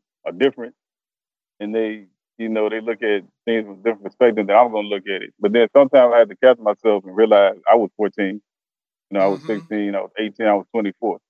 And so you know, like when it comes when it comes to our people, we've been when I think the word nation scares them because they're so used to this one, but they don't understand some of the stuff that's in nation building is what our people have already been doing. You know, Yeah. like created slang, that was our language because we trying to get away from theirs and communicate with each other without them understanding what we were saying. You know, and they just took it and used it for this. But we it, it didn't it took a lot of years and years and centuries for us to get where we at. So I know with patience it's gonna take even that much longer to get out of that mindset. And especially if that mindset is still ingrained right now, like what we're using right now, media is one of the biggest Yes. brainwashing machines Oh yes. you can ever have. Yeah. You know, they use it for everything. Like you said, war. This is Mm-hmm. The, it's, it's the war for your mind before anything. You know, when when you selling somebody something, you got to get their mind and want them to buy it first. so the mind comes before the body does. You know. That's right. But I, you know, I would say to somebody who, like I said, I think patience is what you're gonna have to have. You know, mm-hmm. because if not, you know, you can lose yourself and wondering why people ain't getting it and why, you know, you got to get it. And then when they see you going and showing improvement, then you know everybody ain't gonna catch on, but some people will. Yeah, and to build on on what both of the brothers said, you know, uh, you got to have patience, like Ced said, and you got to realize that everybody is not the same as far as their thought processes on uh, on on uh, nation building, and uh, and as well as things Ob- Obafemi said too. Uh, but I, I would like to add that you know, uh, you know, for me, uh, I um, I'm it's like it's like I know that everybody's not gonna get it. Everybody's not gonna want it. And I have to accept that and keep pushing and do the things like Oba said is, you know, working in the garden and building the garden for those who might come along later on that might need to see that. They might need to see that just just to inspire them then. But you know, for the most part, for me, you know, I know everybody is not going to be on that this this page. Everybody's not going to travel this path. The like the uh, scripture say, I'm just going to throw that out there. Many are called, but chosen a few. Many are called, but the chosen a few. It's like that in this in this nation building thing. You know, uh, everybody don't. You know, we have devils in our own race. You know, we got a bunch of black devils, uh, uh, sleepers and zombies, like uh, Obafemi has called them in, in his music. Uh, that just lie in wait to to undermine everything that you're doing or trying to do, or just to speak out against you. You know, but uh, for me, again, you know, I'm not even gonna waste my time on those people that that I see that they're just not gonna get it because not because they can't get it, because they just don't want to get it. You know, them those people, I'm not gonna waste my time on there. You know, it's a place for them. It's a place for them. You know, uh, it- you know, it is. You know, even you know, I, I had learned. I learned that you know, even if even if the nation just all of a sudden did a, just turn on top of its head and put us on top, right now we still gonna have criminals. We gonna still gonna need niggas with that mentality to lock their ass up. You know, mm-hmm. even though I don't like I don't like police, you know, but but I, I you know, if the nation was just suddenly turned right now, we still gonna need some place to put these crazy folks, you know, that's doing all this mm-hmm. crazy shit till we get it till we get them together. We gonna need people that got that mentality. You know, so it's a place for them too. You know, I think. Yeah. Mm-hmm. Pretty. I, I was writing down notes when y'all were talking, and it's like I like what Eshmelek said. Brother Eshmelek said is that as you get older, man, because you know when you're young, you like you trying to tell everybody, you know, but you realize as you get older, hey man, everybody's a human being. They gotta, you know, they gotta, you know, they can make a decision on their own. So because one of the Yep. things I recently read from Amos Wilson, it was it's it's a book he had out about. If I, I it's in the other room, but I can't. uh, The title is something about manhood, African man. I don't can't know the title exactly, but one of no no what manhood is this one right here. I'm tripping. I got it right here. The psychology of self hatred and self defeat uh, towards reclama- reclamation of the African mind. One of the things he said, and there's something y'all all kind of expressed. He said, "Look, you don't want to be like have a God complex when like when God got mad at the people, he smited the people and said, "Oh, you don't want to listen to me, I'll destroy you." You know, he said you don't want to do that because then you hold yourself up higher than them. He said you got to realize sometimes you might just say this and you just your job is just to keep saying it and keep doing what you do. And while you here, nobody might even notice it and move on. That's what you put here to do. But once you start smiting the people, you know, and one of the things he said that really caught me, if we weren't as sick as we proclaim and know we sick, then why are we gonna get mad at them people like that? Because you know they sick. We know they crazy. And we all came from out of that, you know, and maybe on certain different levels, you know, like sounds like Obafemi was a, a lot more fortunate to be able to have a family who brought him up in that. But a lot of us had to sh- like fight to and basically find the information we needed to reset our way of being and reset our worldview, you know. Now I'm I'm similar to say it. I went to a school with nothing but black people. But the drawback of Yeah. that is that sometimes those black people become so delusional they think white people don't bother Yep. them. Oh, white people don't bother me. you know? Yep. But they they're controlling your whole society. So, you know, you have a situation where those black people won't even talk about being black.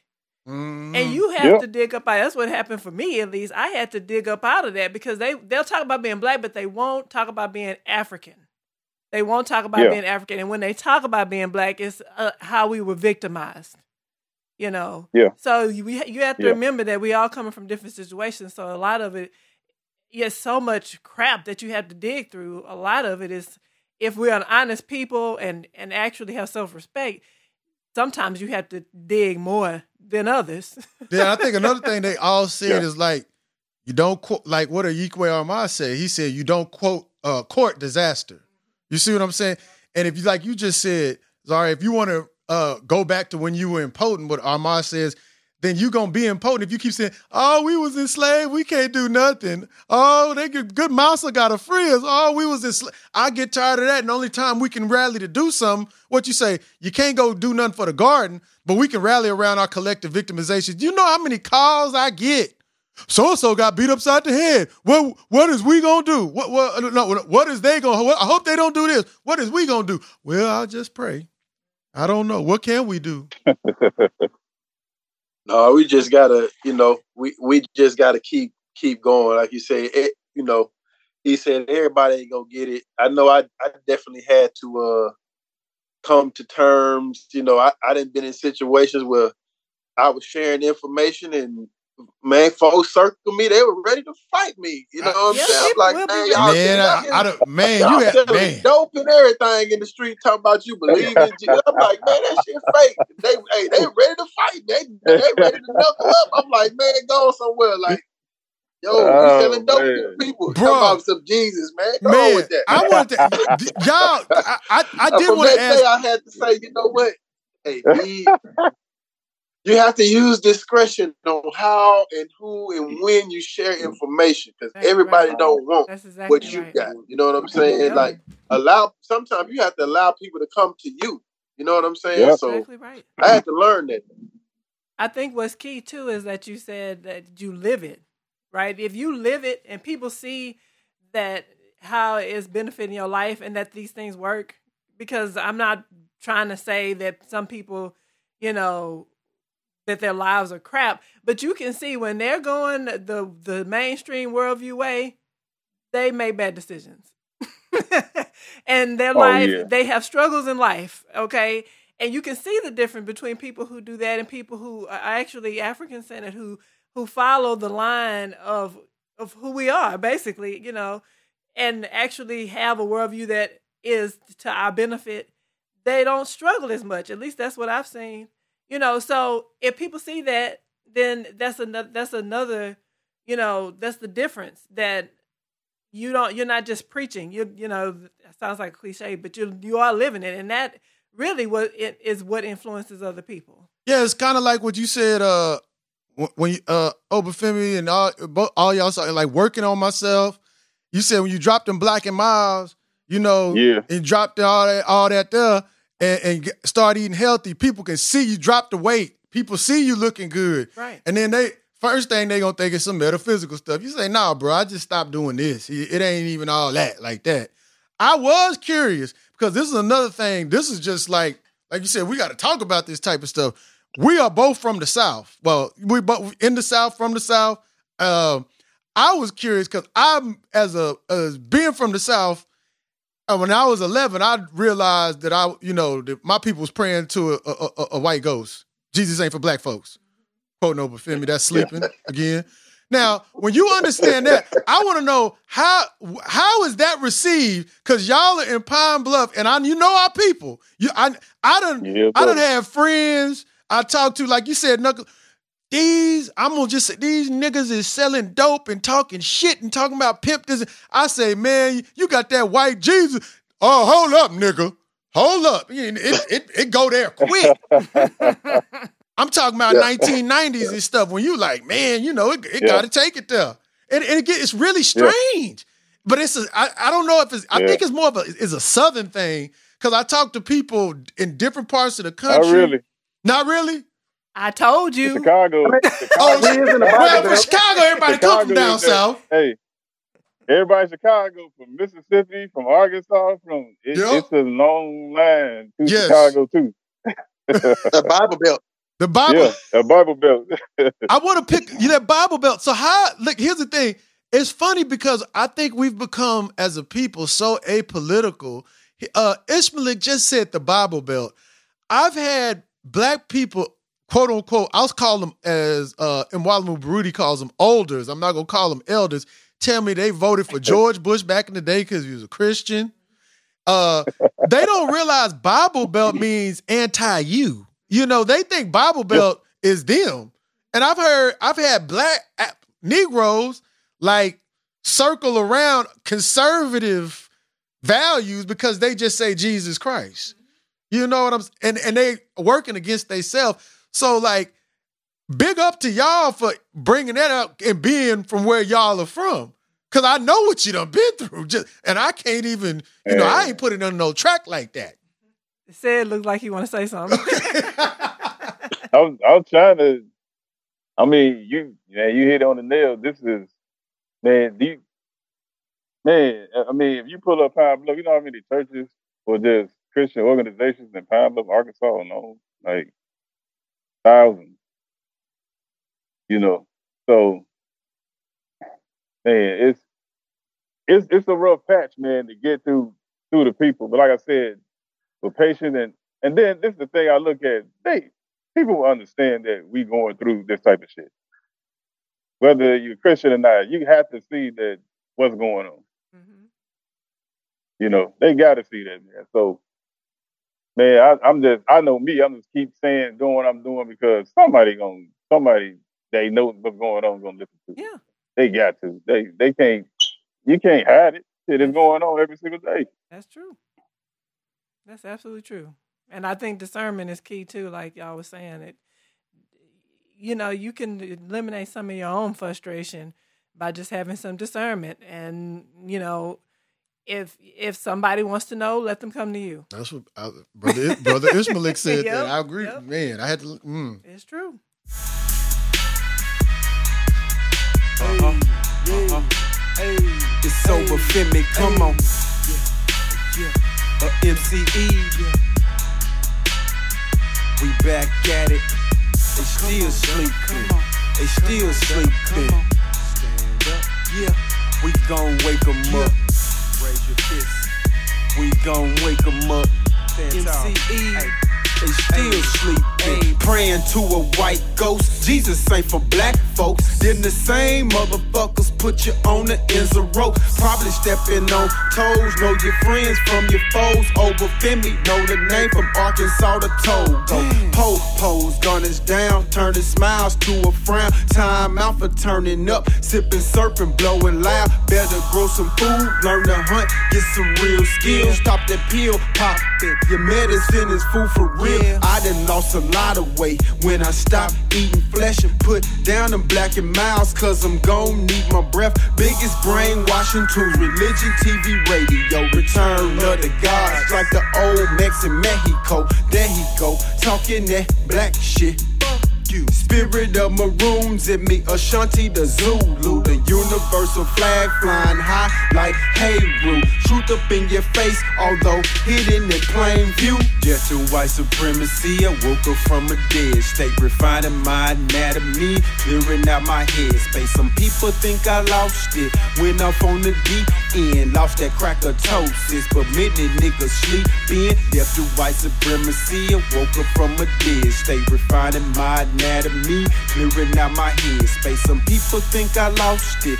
Went up on the deep end, lost that crackatosis, but many niggas sleep. If your parents didn't know, how the hell they gon' tell you? Easter Bunny, Santa Claus, and Cupid fairy tales do. Asian cell synthetic, how the sisters keep your natty crown. The war horn blowing, Miles Davis. You hear the sound? Fluoride in the toothpaste, corn syrup and everything. Sugar is a drug, my brother. It's a salt on your brain. A-raps run the gas stations and all the liquor stores. No more asking for freedom, man. Yeah, we kicking those. Children of the sun can't run from your adversary. Malcolm said it clear. By any means, it's necessary. Ebola, chemical warfare against the African. ISIS is U.S. government made in Taliban. Let your knowledge be born. Prepare for the storm. What's natural ain't the norm. MCE ring the alarm. It's a million of us suited and booted for revolution. Get our sovereignty beyond this U.S. Constitution. Cause death to white supremacy. I woke up from a dead state, refining my anatomy, clearing out my head space. Some people think I lost it. Went off on the deep end, lost that crackatosis. But many niggas sleep sleeping. Death to white supremacy. I woke up from a dead state, refining my anatomy, clearing out my head space. Some people think I lost it. Went off on the deep end, lost that crackatosis. But many niggas sleeping. Death to white supremacy. I woke up from a dead state, refining my anatomy, clearing out my head space. Some people think I lost it. Went off on the deep end, lost that crackatosis. But many niggas sleeping. Death to white supremacy. I woke up from a dead state, refining my anatomy, clearing out my head space. Some people think I lost it. Went off on the deep end, lost that crackatosis. But many niggas sleeping. You are listening to Knowledge of Self Volume 2.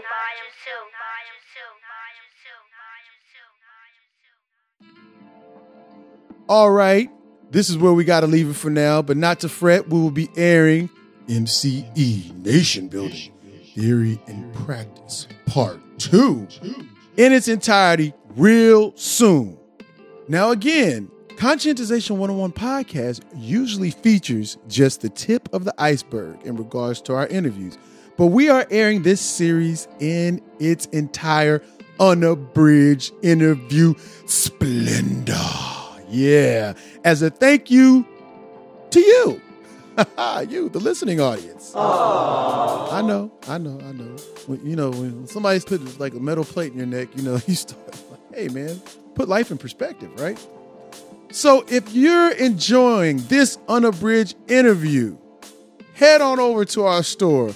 There you will have access to all of C101's unabridged interviews, musical commentaries, and merchandise. And most importantly, you will be supporting 100% independent media.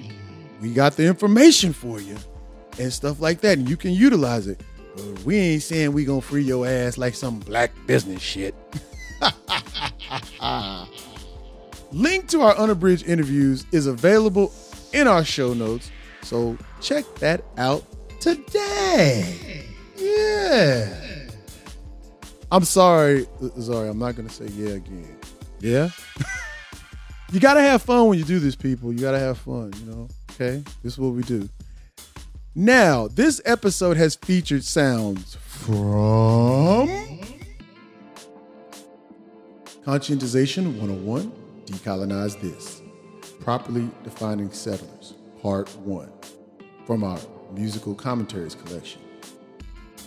MCE from their album Knowledge of Self, Volume 2, Death to White Supremacy.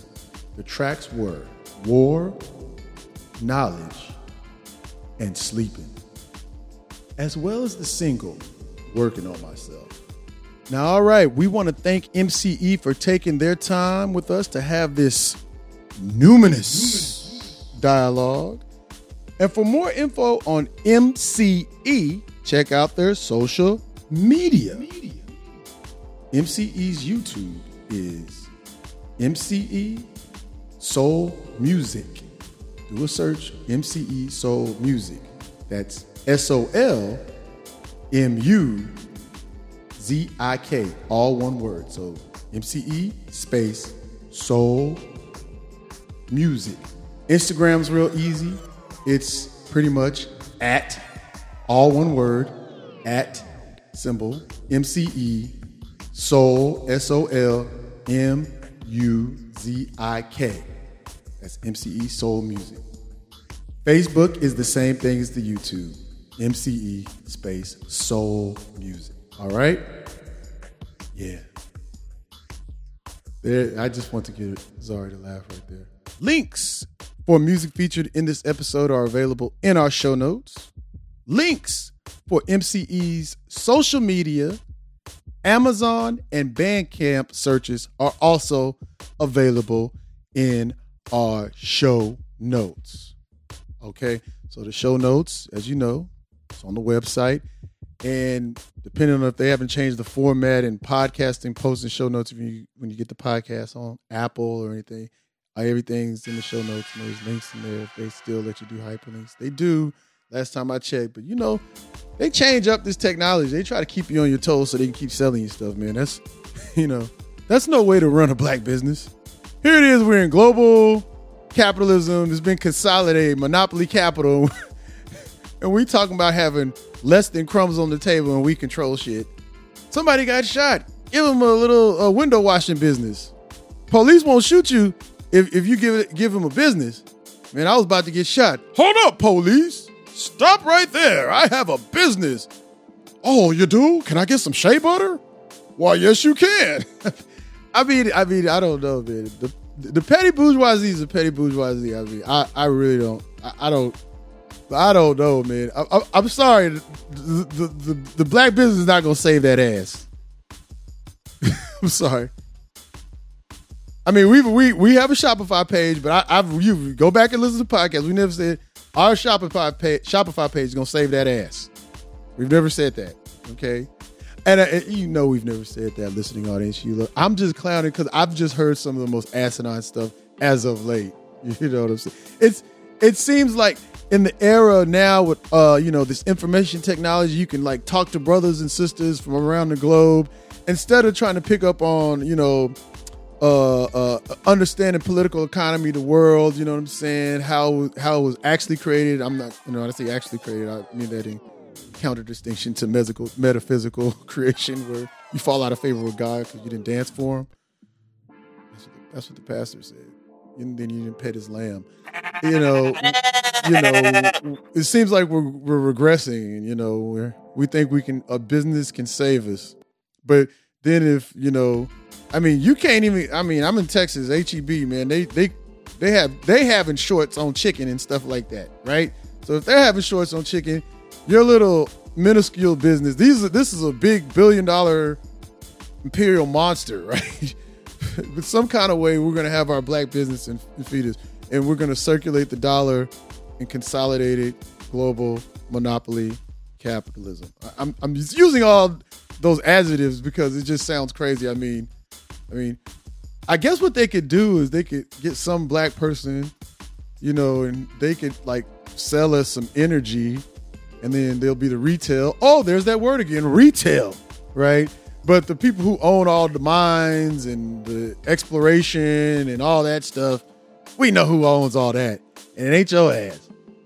It ain't even the brothers and sisters in Africa. They, you know, they leaders is just, oh yeah, you get all the mining rights, you get all the exploration rights, take it all. Cause that's been our assigned role when you study that. But hey, look at me, I'm, I, am going on a diatribe. So yes, okay. Sorry about that. And before we get out of here, don't forget when you visit us at conscientization101.com or c101magazine.com, sign up to our mailing list for exclusive information and downloads. Hit up our store, support 100% independent media. Didn't say we're going to free that ass, but support us we're doing. There I go. Keep. What am I doing? Also, don't forget to check us out on Twitter at Conscien1. That's C O N S C I E N 1 on Facebook at Conscientization 101 and Instagram at C101 Editors. Okay? also uh, I want to say like we're working on something so we can get like the exclusive content from all the other past uh, unabridged interviews and um, all the other digital content that's like exclusive, like um, musical commentaries and stuff. We're trying to work on getting that so where you can kind of like subscribe for a low monthly price and you just have access to all that catalog and past, present, and the future. Right? Uh, it's gonna be available. I think iTunes. Like I said, these technology is always changing.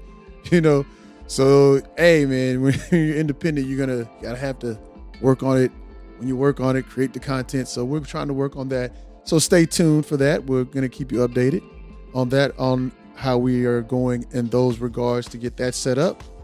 So um all right. We'll see you next time with part two of our dialogue with MC. So be on the lookout for that. And again, sincerely, I really want to thank MCE. That I had that was I was that was I wasn't bowled over by our dialogue because I was bowled over by the music, but the dialogue came, I was just really excited. Y'all could tell I really was hopping out of the chair. I love talking to those brothers. Those brothers are great. Y'all need to y'all need to go to the links that I put in here, at least check out and see if I'm wrong. You know, the the album Knowledge of Self, Volume Two, Death to White Supremacy. Check that out. But I will, I do want to say this: Part Two is gonna be pretty much the RBG episode. That's what Part Two is. This is gonna be straight RBG, African sovereignty, the things we need to work on to uh, set up the future. That's what Part Two is gonna be. You're gonna be RBG, and if you don't know what RBG means, get off Instagram and stop looking at all that other shit and just go look up red, black, green. But I'm, why am I saying that to you, listening audience? You know what that means. Otherwise, you'd hate me. You'd hate us. You know what it is. I mean, I'm not. I'm not saying that I'm preaching to the choir, but you know, but if, if but just in case you don't, you know, little less time on TikTok, okay, and then you can find it. Okay, a little less time on TikTok, then you'll be okay. And I mean, that's that's all part of the dialectics, right? You you you're not gonna. And I hate to. I have to explain this sometimes to people. You can't stay up on everybody's TikTok. You can't even stay up on all our stuff. That's why if you stay on the podcast, take notes and study. That's fine with me because you can't stay up on everybody's TikTok till you don't stop. The Instagram search, the stories, the reels, the the the kills and the thrills, and read and build and produce stuff. It, it you know, it's gonna put you in a loop. It doesn't work that way. It's kind of like, you know, I like again. I'm, I'm I'm working out now. Back again. I got the clear from my uh, neurosurgeon. I can work out. You know, my bones is fusing and stuff.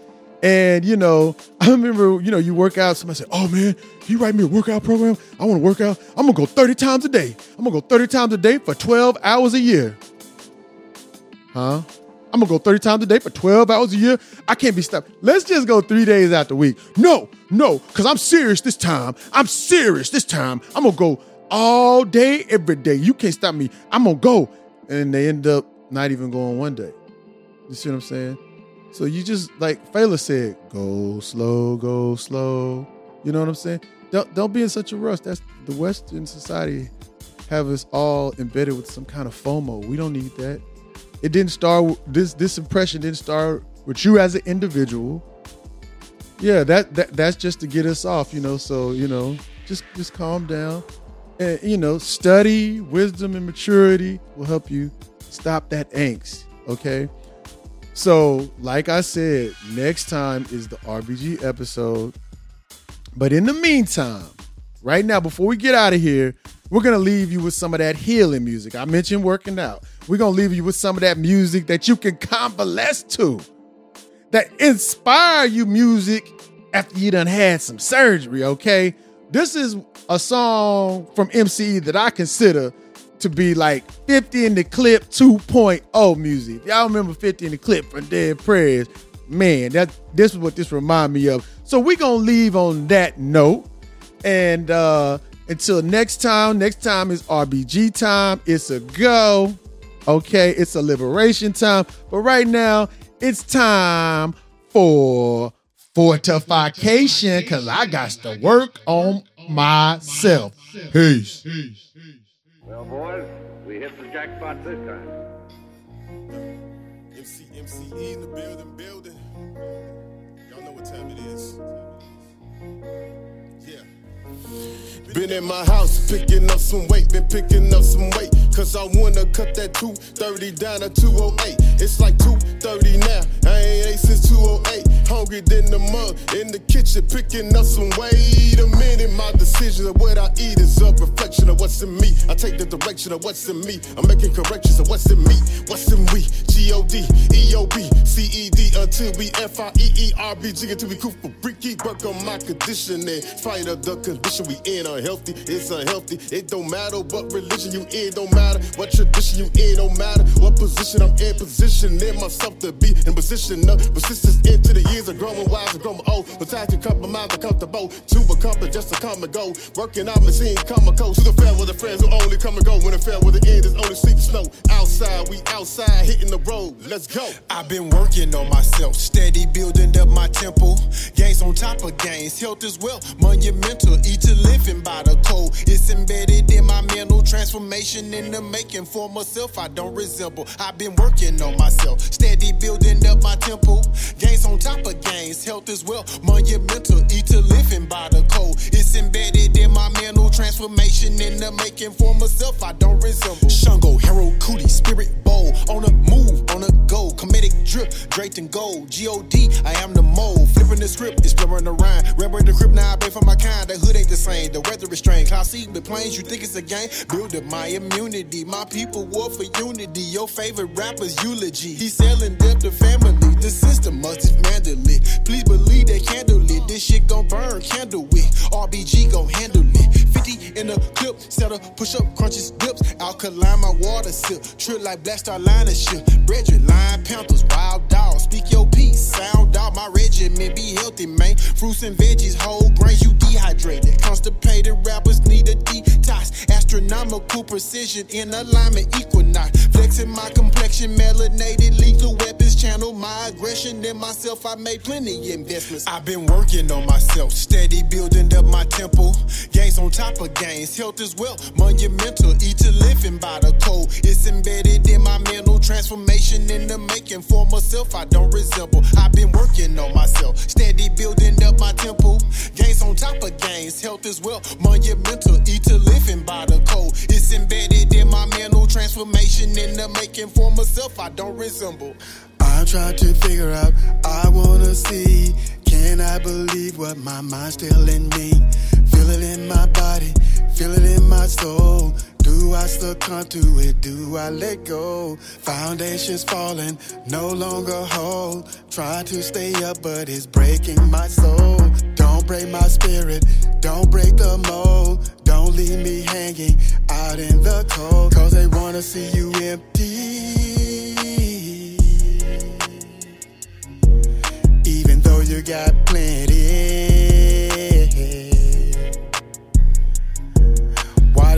See you lonely?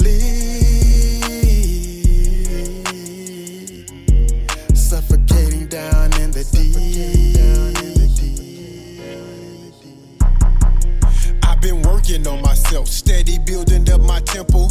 Gains on top of gains, health is well, monumental. Eat to living by the code. It's embedded in my mental transformation in the making for myself. I don't resemble. I've been working on myself, steady building up my temple. Gains on top of gains, health is well, monumental. Eat to living by the code. It's embedded in my mental transformation in the making for myself. I don't resemble.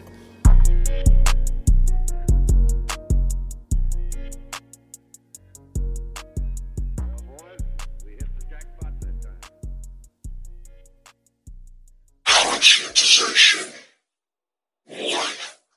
All. One.